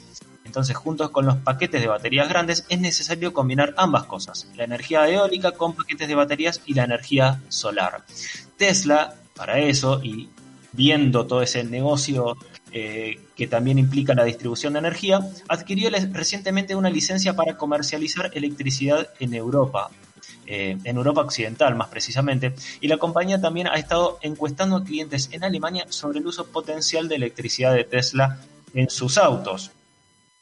Eh, ahí se ve cómo se expande Elon Musk en, todos los negocios que tienen que ver no solo con la movilidad, sino todo lo que forma parte de- del ecosistema. Boring Company, otra empresa de Musk, tiene la intención de eh, crear el Loop, que es un sistema de túneles para el transporte subterráneo de sus Teslas autónomos. Sin embargo, hubo algunas imágenes publicitarias del Loop que muestran vehículos con mayor densidad de vehículos. Elon, si bien es fanático de los autos, y, y- de hecho todas sus propuestas son para que haya más autos en las calles, autos autónomos, autos eléctricos, no descarta hacer un Tesla denso, como lo llama él. Sin embargo, cree que es mejor hacer túneles. Dice que no existe un límite práctico eh, en, el, en el recuento de túneles. Puede hacer todos los túneles que se le antoje. Eh, el aumento de tránsito debido a la demanda inducida, según Elon Musk, es la segunda teoría más estúpida después de la homeopatía. O sea que está desafiando hasta incluso teorías que de alguna manera habían sido probadas eh, y que, que se utilizan en el presente como criterio para la planificación. Está en contra Te metas con las flores de Bach. está en contra de la, de la demanda de la demanda inducida. Eh, además de los vehículos de consumo, se necesitan otros dos tipos de vehículos eléctricos: camiones pesados y transporte urbano de pasajeros de alta densidad. Ambos se encuentran en las primeras etapas de desarrollo de Tesla. De hecho, la compañía anunció el camión semieléctrico, pero el vehículo de alta densidad no se ha presentado hasta la fecha. De hecho, es el único tipo de vehículo que se ha mencionado, pero que no tiene presentación hasta la fecha. O sea, él sigue convencido de que el futuro de la movilidad pasa por seguir metiendo autos y seguir construyendo túneles. Pre- pregunta. Sí. Pregunta. eh, el tema bici en la cabeza de Elon Musk es como el tema eh, reciclar para Burns, ¿no? ¿Te acordás que Burns, viste, cuando dice reciclar, no sabe que no existe la palabra bici para Elon, ¿no? Eh, no, de, de hecho, Ah. eh, en, en todos los artículos, en todas las presentaciones que hace, eh, él va por el lado de la tecnología súper compleja. Y, y de hecho, pensemos que el- el- la- los túneles para transportar, los túneles para transportar gente eh, ya existen hoy, se llaman subterráneos. Subterráneos. Metros en otras ciudades del mundo, pero ya existen. Me encanta que Buenas tardes. me encanta que el futuro que al que aspira Elon Musk es un poquito medio mundo Wally, ¿no? Como la autonomía en su máxima expresión, como llevado a eso, a- al humano no haciendo absolutamente nada. Totalmente, eh, es como un mundo, es el, el- el mundo de los supersónicos. O sea, sacando los autos que vuelan, eh, él pretende que todo esté absolutamente tecnificado y, automatizado. Eh, Perdón, es un punto de vista personal, ¿no? Y creo que por ahí compartimos, pero el tema este de la autonomía de los autos, más allá que la inteligencia artificial se está expandiendo y va a llegar a un nivel que va a ser tipo Skynet, no creo que la- la inteligencia artificial llegue a un momento en el cual tenga la intuición que tiene el conductor. La intuición, la- la- el, el instinto que tiene el conductor a la hora de manejar. No creo que se reemplace eso nunca. Perdón, Elon, bueno, no sé, no, es, que ahí, justa- es que justamente la intuición, manejando acá, no la si intuición es, algo inherente, creo que 100% al ser humano. Eh, a lo sumo, los, los- la inteligencia artificial tendrá sus algoritmos que la reemplacen de alguna manera, eh, pero digamos, está hecho el debate de, en caso de tener que sacrificar algo del auto autónomo, ¿a quién sacrifica? ¿A- al, al, al due- al dueño del auto o a potenciales víctimas que encuentre afuera? Y de hecho hubo compañías que fueron muy claras, eh, la, prioridad la tiene el dueño del auto. Eh, o sea, si, si por, por chocar vas a matar a 20 personas, eh, o, te vas a morir vos en el auto, el dueño del auto, el, el auto va a privilegiar a su dueño. Y eso lo, lo aclararon explícitamente. Respecto de la del transporte masivo o el transporte de cargas, eh, se ha pensado con eh, Bill Gates, otro, otro emprendedor ahí eh, que, que tiene mucho que ver con la, con la tecnología. Bill Gates manifestaba sus dudas sobre la electrificación del transporte pesado, la aviación y la navegación, y también del transporte por carreteras. Entre los aludidos, por ser actualmente la referencia en el, en el transporte eléctrico, está Tesla y por lo tanto Elon Musk. Eh, Elon escuchó las palabras del magnate americano, de Bill Gates, y le respondió en Twitter a la pregunta de unos seguidores con un rotundo no tiene idea. He has no clue. Sin añadir ningún tipo de explicación adicional. O sea, directamente lo descalificó. Me encanta porque a Elon Musk le, y le encanta el chicaneo. Chicanea a todo el mundo, no importa quién sea, no importa si sos Bill Gates. Sí, nos chicaneó con el tema del litio en su momento, o sea. también. con todo, Claro. chicaneó. Es una, eso es como una gran contradicción, ¿no? Que tienen estos multimillonarios que están como teóricamente a favor de cortar con todo el impacto ambiental y quieren llevarnos para la parte eléctrica de, o ele- llevar a los- los- la movilidad a, a la parte eléctrica, pero no te están contando también que hay un gran nivel de, eh, de uso de materiales tóxicos como el níquel, el aluminio, el cobre, y que eso también impacta directamente sobre las superficies donde están estos recursos naturales. Y el gasto de energía que implica fabricar autos. Claro, también. Puede, puede no tener emisiones en las ciudades, podemos tener en las ciudades un, un aire más limpio eventualmente, pero, pero el consumo de energía que implica fabricar autos es, es altísimo. Eh, respecto a Me la, voy, a la- me voy por la tangente, perdón, me voy por la tangente. Hablamos del Bitcoin. Busquen eh, información sobre cuánto cuesta en energía minar Bitcoins. también. O sea, más allá de que uno invierta o no invierta en Bitcoins, también cuánto cuesta hoy en día eso. Y es un tema también para, para, para, para, para prestarle atención, ¿no? Totalmente. Porque es lo que se viene, el tema del minado de criptomonedas. Eh, respecto de la respuesta que le dio a Bill Gates, no tiene idea. Eh, De hecho, era una respuesta bastante predecible ante una crítica así, más de alguien que apuesta por los camiones eléctricos, pero que podría haber a- incluido algún argumento más, ya que eh, no contradice a ninguno de los de las cosas que Bill Gates eh, opina al respecto. Bill Gates no es el único que pone en duda las posibilidades de los grandes camiones eléctricos que sean movidos exclusivamente por baterías. El argumento principal es el sinsentido que supone que el peso que añaden las baterías penalice de alguna manera la carga que se transporta, generando problemas operativos, sobre todo también al momento de la, de la carga y de la autonomía, que hoy supondrían una limitante. Digamos, lo que hay que esperar o lo que habría que ver al respecto es si en el futuro esas limitantes que tenemos hoy por el avance de la tecnología se puedan superar. Pero hasta, hasta el momento, eh, digamos, no sería factible o no sería eh, sustentable o sostenible en el tiempo implementar este tipo de, de tecnología. Eh, a lo que Elon Musk será que está muy convencido de, de sus desarrollos o que realmente solamente tiene ganas de discutir, le dijo a, Bill Gates que no tenía idea y nada más. Eh, respecto de la relación de Elon Musk con la bicicleta, acá, viene este punto y, para ir eh, cerrando de alguna manera la, columna del día de hoy. eh, no, no, no tiene a la bicicleta en el radar, el único, el único punto de contacto eh, que, encontré fue en diciembre del año pasado cuando se publicó un nuevo concepto de bicicleta eléctrica Tesla, eh, que es una silueta futurista repleta de dirección electrónica, tecnología de piloto automático y hasta un nuevo enfoque en, la- en lo que es la suspensión.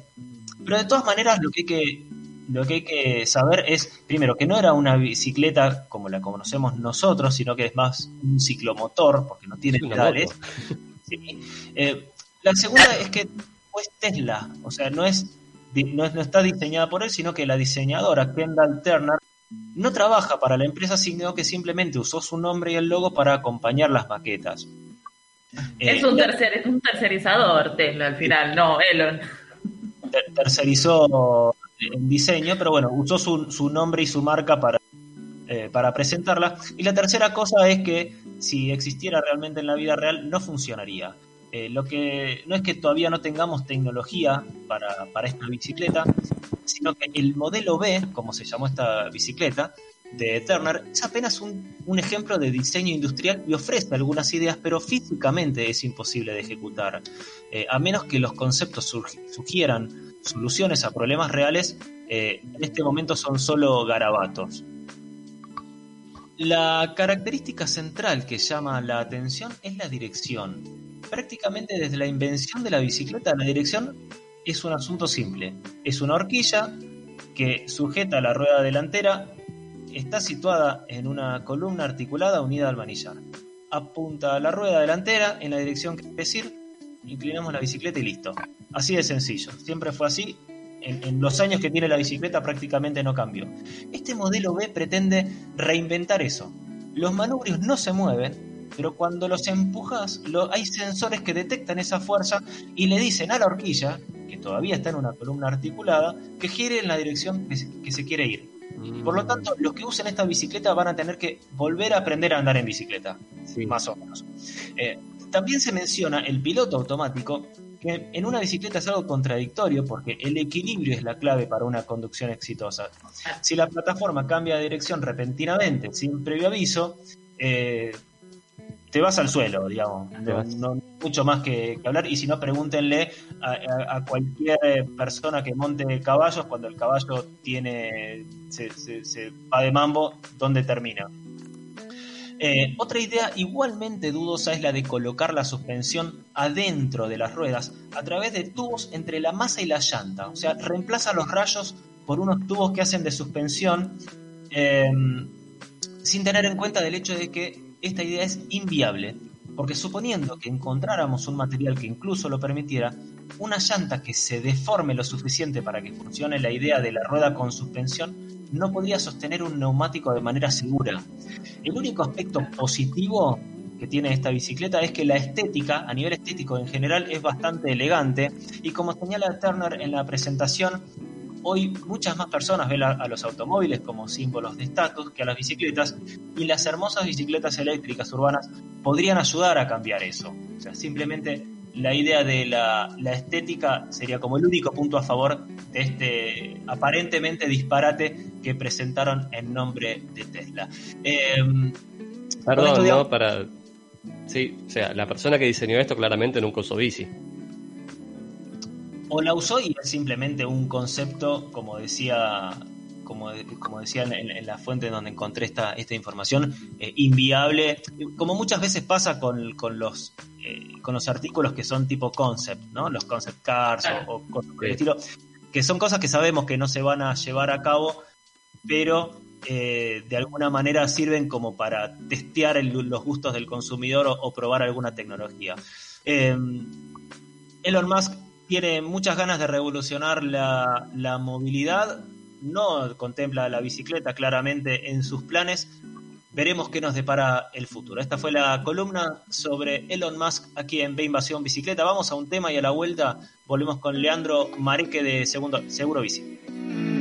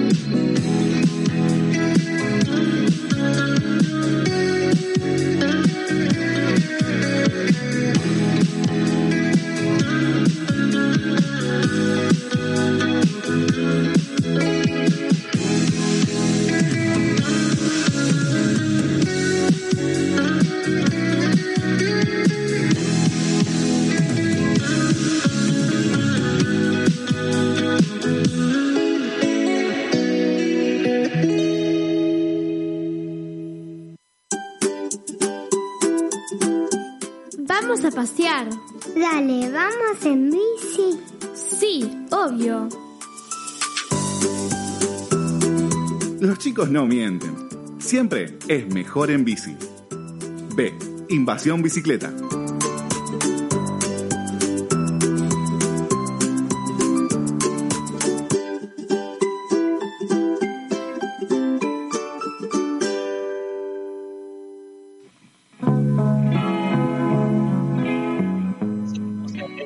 Bicicleta escuchamos The Good Old Days de South Shallows. Eh, de seguros de bicicleta es algo que eh, desde hace un tiempo ya son productos que están, eh, como digamos, bien establecidos. En- eh, al principio eran como una rara, pero ahora cada vez más compañías lo están ofreciendo. A partir del año pasado, con lo que fue la explosión, el boom de bicicletas, se ve, se percibe mucho en los grupos, en los grupos de Facebook, gente preguntando, consultando, pidiendo recomendaciones.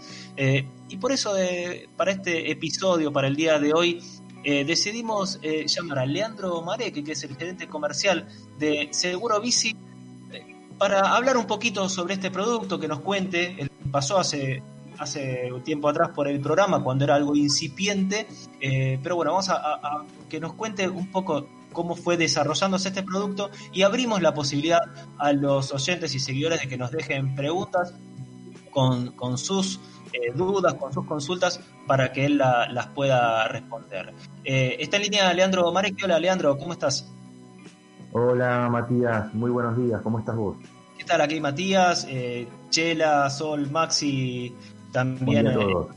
En, la- en esta mesa virtual. Eh, muchas gracias por, por este tiempo para con, con nosotros. Eh, primero, ¿cuánto hace que existe el producto este de seguro de bicicleta? Eh, el producto eh, surgió en el año 2012. eh, a partir de ese momento comenzamos con el desarrollo y llegamos hasta el día de hoy eh, con una evolución notable, como bien decías en la introducción y en tu editorial al principio, una evolución notable eh, en donde, como bien decías, explotó eh, el año pasado, básicamente en el segundo semestre del 2020, pero desde hace unos cinco años ya venía el producto en un crecimiento muy sostenido.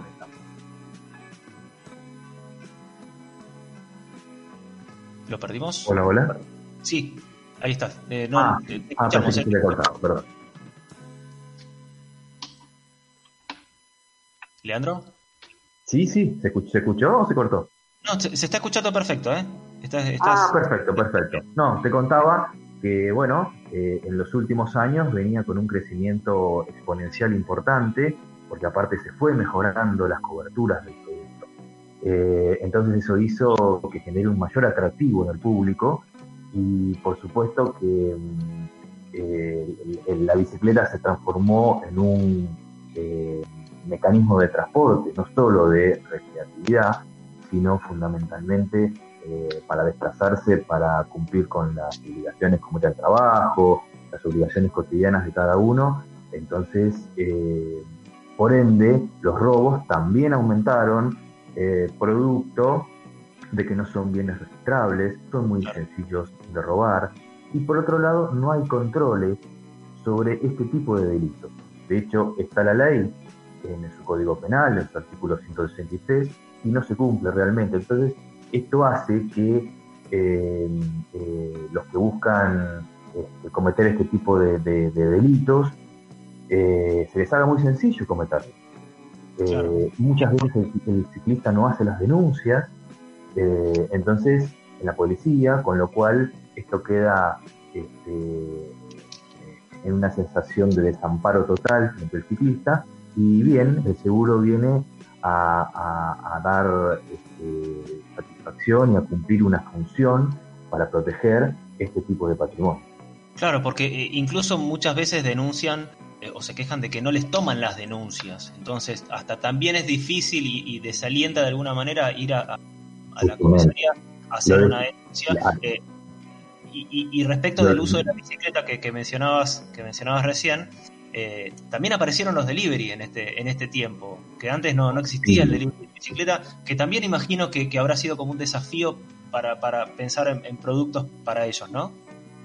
Sí, eh, la realidad es que el, el delivery nosotros lo, lo desarrollamos alrededor de tres años antes de la pandemia y el delincuente pone foco en la bicicleta eh, del- de la persona que está realizando la tarea de entrega de, paquetería, eh, o sea, del, del delivery, mm, por un motivo es que son bicicletas muy buenas, de, de elevado valor, porque el ciclista está, el delivery está todo el día en la bicicleta y necesita de una bicicleta cómoda, eh, y eso implica una bicicleta más costosa. Eh, En muchos de los casos son bicicletas nuevas. Eh, en muchos de los casos, en horas nocturnas, el delivery se encuentra solo, como por ejemplo ahora, con las restricciones que tenemos desde las 20 horas, el ciclista está solo en la calle, eh, entonces eh, frente al, al delincuente se le hace mucho más apetecible. Nosotros antes de la cuarentena, unos años antes, desarrollamos el producto con una muy buena performance en materia de resultado, eh, en donde, bueno, la cantidad de siniestros son mayores que en el uso particular. Eh, no obstante eso, eh, damos cobertura y, y- y de esa manera el, el delivery, una vez cobrada la indemnización, puede seguir trabajando. que es el gran problema que tiene el delivery. La bicicleta es su fuente de trabajo. Si le roban eso y no la tiene asegurada, no puede continuar más con su fuente de trabajo. De esta manera, al ser indemnizado, en máximo 30 días ya vuelve a, volver a, a poder trabajar. Claro. Eh, hablamos del boom de ventas de bicicletas. Ventas, pero su bicicleta para usarla. Eh, ¿Cómo nos afectó también el tema del aumento de precios que, que se percibió el año pasado de, de bicicletas y de, y de componentes ¿no? en general? Sí, la realidad es que notamos eh, un, un incremento de prácticamente un 100% del valor de las bicicletas. Por ende, eh, aumenta enormemente eh, los siniestros a pagar, porque está, eh, digamos, este, los componentes de la bicicleta, como todos sabemos, están eh, totalmente vinculados a la variación del dólar, a esto agreguémosle el componente inflacionario. Entonces, eh, agreguémosle también la mayor demanda, hay mayor demanda, mucha demanda de compra de bicicletas, entonces eso hace que el precio de las bicicletas eh, tienda a aumentar por el solo hecho de un aumento de demanda importantísimo. Fíjate que la demanda aumentó eh, tres veces en el segundo semestre del año pasado, o sea, se vendieron en el segundo semestre del 2020, se vendieron eh, tres veces más bicicletas que lo que se venía vendiendo. Entonces, eso hizo que el, eh, aumento eh, de la bicicleta sea del doble.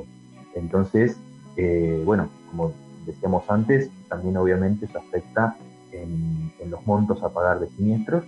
Y sí, es notable realmente el, el importe, bicicletas de un millón y medio de pesos, dos millones de pesos, ya no nos Eh, la media que nosotros estamos teniendo hoy está entre 70 y 80 mil pesos, cuando hace no mucho, mucho tiempo atrás estábamos en 40 mil pesos como medio.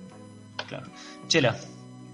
Claro, eh, ¿qué tal, eh, Leandro Chila? Acá, bueno, justamente, ¿qué tal, cómo estás? Justamente nos comentabas esto de que, bueno, el tema de eh, el delivery, que eh, la bicicleta es un medio de trabajo, como los Mesh Life, que también son los que suelen tener tal vez estas bicicletas que suelen valer un millón de pesos, porque generalmente son cuadros bastante caros, componentes caros.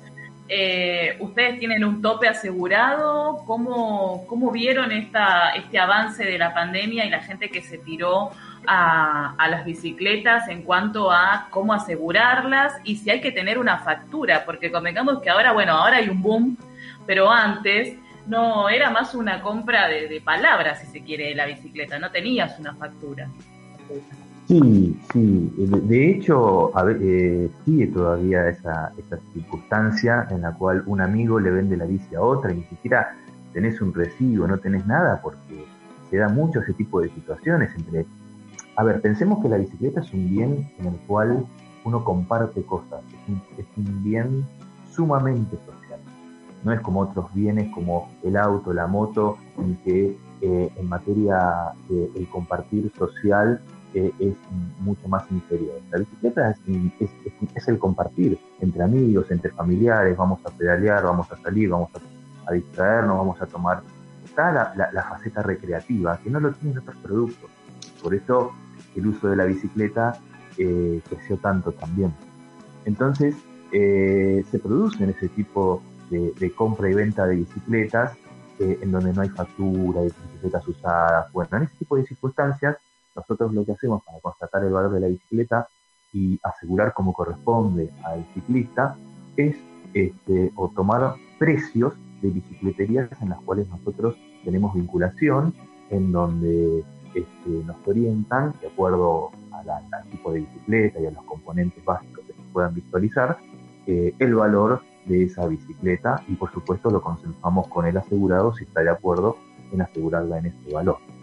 Eh, de hecho, muchos, muchos asegurados dicen, mira, no tengo ni idea, asesorame vos, no tengo ni idea cuánto vale lo que tu bicicletería diga está correcto. Así que muchas, muchas veces nos pasa eso. La Claro, factura la tomamos como válida hasta tres meses de antigüedad, cuando proviene ya de una Porque además, como mencionabas, los, los valores eh, pararon tanto y son tan variables, vea esto, dólar, inflación, etcétera, que eh, enseguida se desactualizan, incluso para las bicis nuevas. Sí, correcto. Bueno, para eso el seguro tiene lo que se llama una cláusula de actualización de suma asegurada, que nosotros la estamos incorporando ya, porque ya sabemos que una bicicleta que hoy vale un importe, en cuatro meses va a valer un importe algo superior. Entonces, existe en el seguro lo que se llama cláusula de actualización de suma asegurada, que es un porcentaje adicional a la suma asegurada. ¿Cómo opera? Que en caso que la bicicleta aumente de valor en el transcurso de la cobertura, eh, se aplica esa cláusula de actualización.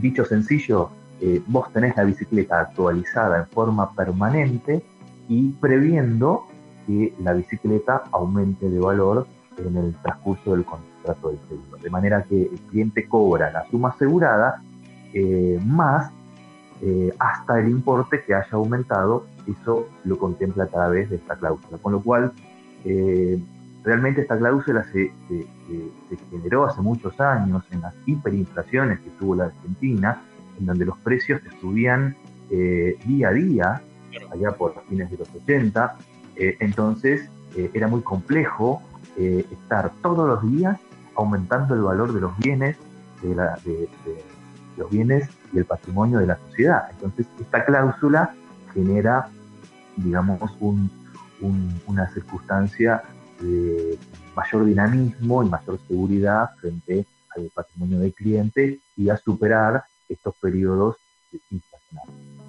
Eh, respecto a la suma asegurada de un millón de pesos que nos, consultaban recién, eh, si bien eh, hay un tope de un millón de pesos, pero hemos tenido muchos casos en donde justamente por estas variaciones del dólar eh, nos planteaban bicicletas de un millón y medio, dos millones de pesos. Bueno, ahí pedimos la autorización y este, recibimos la posibilidad de asegurarla y se pueden asegurar bicicletas inclusive de más de un millón de pesos. Simplemente te requieren una autorización extra este, con la foto previa de la bicicleta para ser autorizado y se autoriza en términos generales mayores valores. Maxi. Sí, eh, Leandro, acá Maxi, ¿cómo estás? Primero, Hola, agradezco Maxi. que me hayan asegurado. Primero agradezco que me hayan asegurado mi bicicleta reciclada, una Aurorita, digo, perdón, una, una Bueno, un 80. placer ha sido. Le agradezco un montón. Y Te pregunto, eh, en líneas generales, ¿cómo está el mercado hoy? O sea, ¿cuántas empresas ofrecen este tipo? Porque ustedes son vanguardia en esto, o sea, fueron los primeros. Pero ¿cuántas empresas hoy en día ofrecen este tipo de seguro más o menos? Sí, correcto. Sí, nosotros iniciamos eh, la idea del seguro para la bicicleta en la Argentina, como ya les comentaba y hablábamos hace ya este, desde el 2012, y después se fueron incorporando en el lapso del tiempo distintas eh, aseguradoras. Eh, pero no lo iniciaron, ni bien nosotros nos iniciamos. Eh, estuvimos en soledad eh, comercializando el producto, transmitiendo la idea del seguro, eh, durante los primeros cinco años y a partir de ahí, muy de a poco, algunas aseguradoras eh, comenzaron también eh, brindando esta solución a los ciclistas. Eh, en estos momentos en el mercado lo componen alrededor de 10 aseguradoras eh, y de, de hecho muchas de ellas son de, de marcas multinacionales eh, en el cual bueno componemos el mercado de seguros para bicicletas. Leandro, eh, pasamos ahora a las, a las preguntas que nos dejaron nuestros oyentes para... ¿Cómo no? Adelante. Eh, porque eh, eh, tuvimos ayer eh, en nuestra abierto el canal disponible para, para las dudas. Eh, una de las dudas que un poco ya la, la contestaste, la dejó Mendo Bastián en Instagram, dice, pregunta, si compro una bicicleta usada sin papeles, ¿puedo acceder a un seguro? La respuesta es, es sí, ¿qué debería tener en Sí. cuenta? Por supuesto que sí, puede acceder al seguro. Lo que nos tiene que mandar eh, la, persona es, bueno, la foto de la bicicleta, pedimos foto del número de cuadro eh, y con la foto de la bicicleta nosotros nos encargamos de solicitar un presupuesto, eh, ya sea nos podemos guiar por, por la referencia Mercado Libre o si no nosotros operamos de- en, términos de alianzas estratégicas con muchas bicicleterías en todo el país desde hace muchos años, eh, que también comunican el, el- el seguro a sus propios este, clientes eh, y nos ayudan a constatar eh, la valoración de esa bicicleta. Luego de eso, eh, le hacemos saber el importe que obtuvimos al cliente eh, para justamente constatar de que esté de acuerdo y si tenemos el ok del cliente, ahí ya procedemos a, a la emisión del pedido. Bien. Eh, Jorge Lop en Facebook nos preguntó si pueden asegurar un monociclo. Él tiene un monociclo, lo usa mucho en la Sí. ciudad y a veces no me dejan entrarlo donde voy y queda afuera. Sí, el monociclo se puede asegurar, no hay ningún inconveniente. Eh, el tema es que si queda afuera tiene que estar eh, atado, al igual que la bicicleta. Todo lo que no esté en poder del ciclista eh, o, o del, del- del poseedor del bien tiene que tener algún mecanismo de seguridad. Porque si no, lo, no, no es de esa manera, eh, eso se constituye en el delito de hurto y el hurto eh, no está cubierto. Vale decir que el hurto es cuando no hay intimidación en la persona ni violencia en las cosas para apoderarse del bien. O sea que también el, el- pero no se cubre.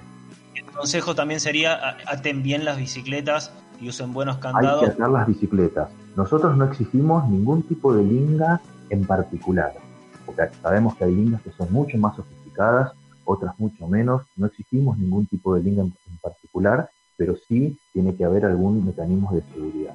Digo esto porque a veces vemos eh, o monociclos, lo vemos en la calle, yo lo veo a veces, eh, o, o monopatines, eh, donde no, no, no están, están eh, en la vía pública sin atar y si es- ellos, por más que tengan una póliza de seguro, eh, no están eh, con un mecanismo de seguridad, eso se constituye en un hurto, porque no hay violencia ni intimidación en la persona. Esto es en tanto el propietario de la bicicleta o del monociclo no esté en poder de la bicicleta o del monociclo. Si está en poder de la bicicleta, eso es intimidación y por supuesto cubre. Está cubierto. Bien. Eh, Nicolás en Twitter nos pregunta, yo tengo más de una bici y pregunta si hay algún seguro que cubra solo los daños a terceros sin importar en cuál bici me mueva.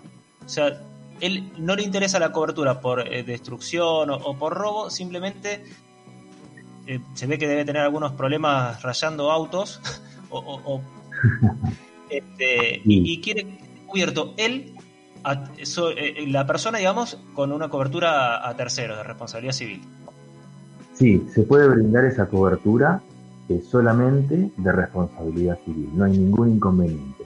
Eh, esto le va a cubrir, eh, es más, ponemos eh, la suma asegurada, eh, recomendamos una suma asegurada eh, entre 600 mil pesos y un millón, Hoy recordemos que las demandas, producto de lo que hablábamos antes, componente inflacionario y actualización, eh, las demandas no son menores, sino que tienen valores ya superiores a los 300, 500 mil pesos, depende del daño generado. Eh, entonces, eh, recomendamos sumas entre 500 mil y un millón de pesos de responsabilidad civil y esto, bueno, le va a cubrir eh, frente a reclamaciones producto de daños a cosas o a personas. Así que eh, puede hacer solamente la responsabilidad civil sin inconveniente. Bien. Eh, bueno, estas, fueron las, preguntas. Había otra pregunta relacionadas con eh, estas mismas que leímos. Pero bueno, nos quedó claro entonces, eh, digamos, la, gran variedad eh, y la gran flexibilidad también que, demuestran a la hora de asegurar eh, no solo bicicletas, sino como este último caso, que quería asegurarse simplemente a la persona por la, por la responsabilidad civil. Para obtener más información sobre, sobre las coberturas y los seguros, ¿cuál es la, la web de Segurobici? Bueno, la web es segurobici.com.ar, donde pueden también contactarnos eh, a nuestro Instagram, nuestro Facebook, y allí tenemos este, los contactos y con mucho gusto recibimos a, a todas las personas que tengan eh, interés en conocer más. Bien, y recuerden que a través de B Invasión Bicicleta eh, aseguramos también la- las Exacto. oyentes y seguidores con la cobertura que, que contaba recién muy bien Leandro de Seguro Bici en beinvasionbicicleta.com.ar barra eh, Seguro Bici. Leandro, te agradecemos muchísimo este tiempo y esta explicación tan clara y tan precisa sobre los seguros de bicicletas. Bueno, un placer ha sido y muy buen, fin de semana para todos. Muchísimas gracias a ustedes. Igualmente pasaba Leandro Mareque, gerente de Seguro Bici por el programa. Vamos ahora a un tanda y volvemos para el cierre del programa. Si te gusta nuestro programa y querés seguir apoyándonos para brindarte el mejor contenido relacionado al ciclismo urbano, entra a deinvasionbicicleta.com.ar y entérate cómo podés colaborar con nosotros, por lo mismo que te saldría invitarnos una cerveza.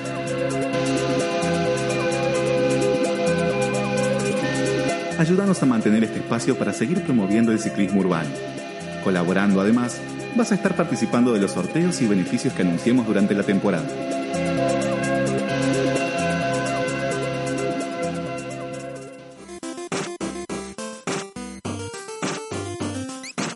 ¿Visitaste nuestro sitio web? Ingresa ahora a deinvasionbicicleta.com.ar y encontrá todo lo que buscas. Volvé a escuchar los episodios en formato podcast, noticias y todos los eventos de nuestra agenda. Entrá en la tienda web y encontrá los mejores productos para mostrar tu amor por la bici. No te olvides, veinvasionbicicleta.com.ar. I'm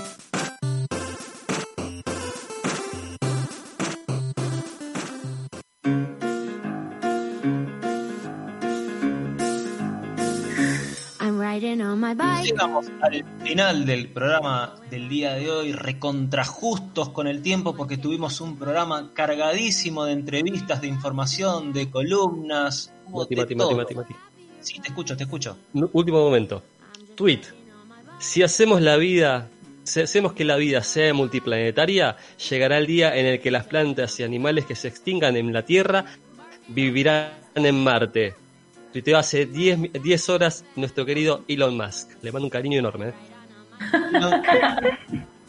Bien, que, que evidentemente estaba al tanto de que íbamos a hablar de él. Eh, eh, yo, yo creo que, bueno, Colaboró ahora con el te- contenido. termina, termina el programa y le, y le contesto. Le contesto. Le voy a contestar incluso de la misma manera que él le contó, le contestó a Bill Gates.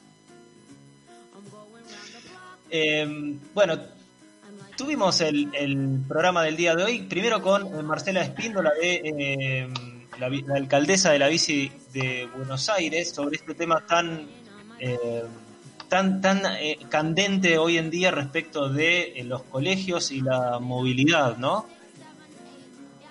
Sí, Sí. qué loco que... Uy, perdón, Chela, te, te pisé. No, no, dale, qué loco que nos, nos arma un debate sobre lo poco que se piensa en el cómo eh, les pibes llegan, llegan al colegio, ¿no? Es como... eh, se sobreentiende que llegan por sus propios medios, se sobreentiende que llegan en transporte público, pero no se ocurre armar una difusión o una digamos, una campaña en pos de que utilicen no solo la movilidad sustentable, sino que realmente es la única movilidad que garantiza un, un nuevo acercamiento o la real, bueno, todos los beneficios que ya sabemos que trajo la bici a la pandemia. Pero me sorprendió mucho esto, que no esté en la mesa de debate, y es verdad, vos eh, se está hablando un montón de cosas, de que vuelvan las clases, pero ¿cómo llegan los pibes al colegio? El cómo. ¿Cómo No, llegas? Y aparte, un, un gobierno que se proclama como gobierno como Ciudad Verde o como que está a favor de la bici, eh, dejó ahí un punto, un, un cable suelto sin, sin contemplar. eh, y muchas veces la respuesta, como decía Marcela, es: y mirá si todos vienen en bicicleta. Yo creo que esa respuesta no la damos nosotros ni en nuestros sueños más optimistas. Claro. Este, así que bueno, hay mucho, mucho para trabajar ahí. Después estuvo la columna de Héctor de Lepiane, como siempre, muy interesante y te digo, cada vez me contagia más ganas de, de salir a andar en bicicleta, pero bueno, hay que, hay que aguantarse un poquito. Eh, y eh, a lo último, esto, eh, esta nota, a esta entrevista a Leandro Mareque, eh, y también la importancia, ¿no? De quienes, sobre todo quienes usan la- las bicicletas diariamente, eh, si, si la usan para ir a trabajar o si la usan como medio de trabajo, eh, lo importante de pensar que, que un seguro no es un gasto sino una inversión y es un problema menos que, que hay que contemplar si, si uno tiene algún tipo de siniestro, ¿no? Sí, algo que está bueno mencionar, aunque no, no es del tema, sino es de nosotros como, como radio, es que son las 12 de- en punto y nos siguen quedando un montón de temas por charlar y demás. Eh, así que nada, que la gente, los oyentes recuerden que si les gusta el programa y pueden aportar con un cafecito para que el, el próximo año, la próxima temporada, ¿quién les dice que tres horas también nos puede llegar a quedar cortos? Bien, me gusta tu optimismo, Sol. Eh, yo me conformo hoy a esta hora con que me inviten una, una cervecita. Eh, ¿Tenemos maldita transmisión el próximo miércoles, Chela? Sí, así es. Desde nuestra virtualidad, que bueno, Maldita Transmisión se viene haciendo virtualmente desde el inicio de la pandemia, pero ahora seguimos y 15 días de encierro, así que Maldita Transmisión que está tras la actualidad eh, y con, bueno, el tole tole que se armó con todo esto, con presentaciones, oposición, que sí, que no, que cerramos, que no cerramos, así que Maldita Transmisión el miércoles a las 20 con toda la actualidad, el delirio y la música que nos tenemos acostumbradas. Y también recuerden que pueden descargarse la aplicación Easy Tool para tener eh, toda, la, toda la información a mano de lo que necesita el ciclista urbano. No sé qué nos podés decir al respecto, Sol. Tal cual, eh, no solo para emergencias en caso de, de que pinches, que pasa alguna desgracia de esas que te puede pasar en la calle, sino también que eh, puedes acceder a un montón de descuentos en bicicletería cerca, cerca tuyo, eh, ya sea para complementar eh, con tu kit de seguridad vial si todavía no lo tenés, recordá siempre casco, luces, algún elemento reflectivo. Eh, pueden acceder ahí directamente a la sección de descuentos y elegir todo lo que necesiten, contactar por WhatsApp a las bicicleterías y directamente pasar a buscar lo que necesiten con el cupón de descuento. Excelente. Y recuerden también escuchar Cóctel Día, el podcast de Emi Fantacone, que hoy no estuvo con nosotros, pero excelente y- y fabulosa razón. Le mandamos un beso grande. Eh, hicimos Ve Invasión Bicicleta el día de hoy. La operación Lilen Amado en la producción Natalia Pereira Ortiz. Hoy nuestro columnista fue Héctor de Lepiane y estuvimos al aire Chela Duarte, Sol Mendoza, Maxi Gothic y quien les habla Matías Abalone. Nos volvemos a encontrar el próximo sábado, como siempre, a las 10 de la mañana para arrancar con todo el fin de semana aquí en EQ Radio. Respeten a los peatones de noche, usen luces, manejen con cuidado y no se dejen de, no dejen de subirse a la bicicleta que es Inicio. Espacio publicitario. No dejes de estar conectado. Ecuradio en Facebook, en Instagram.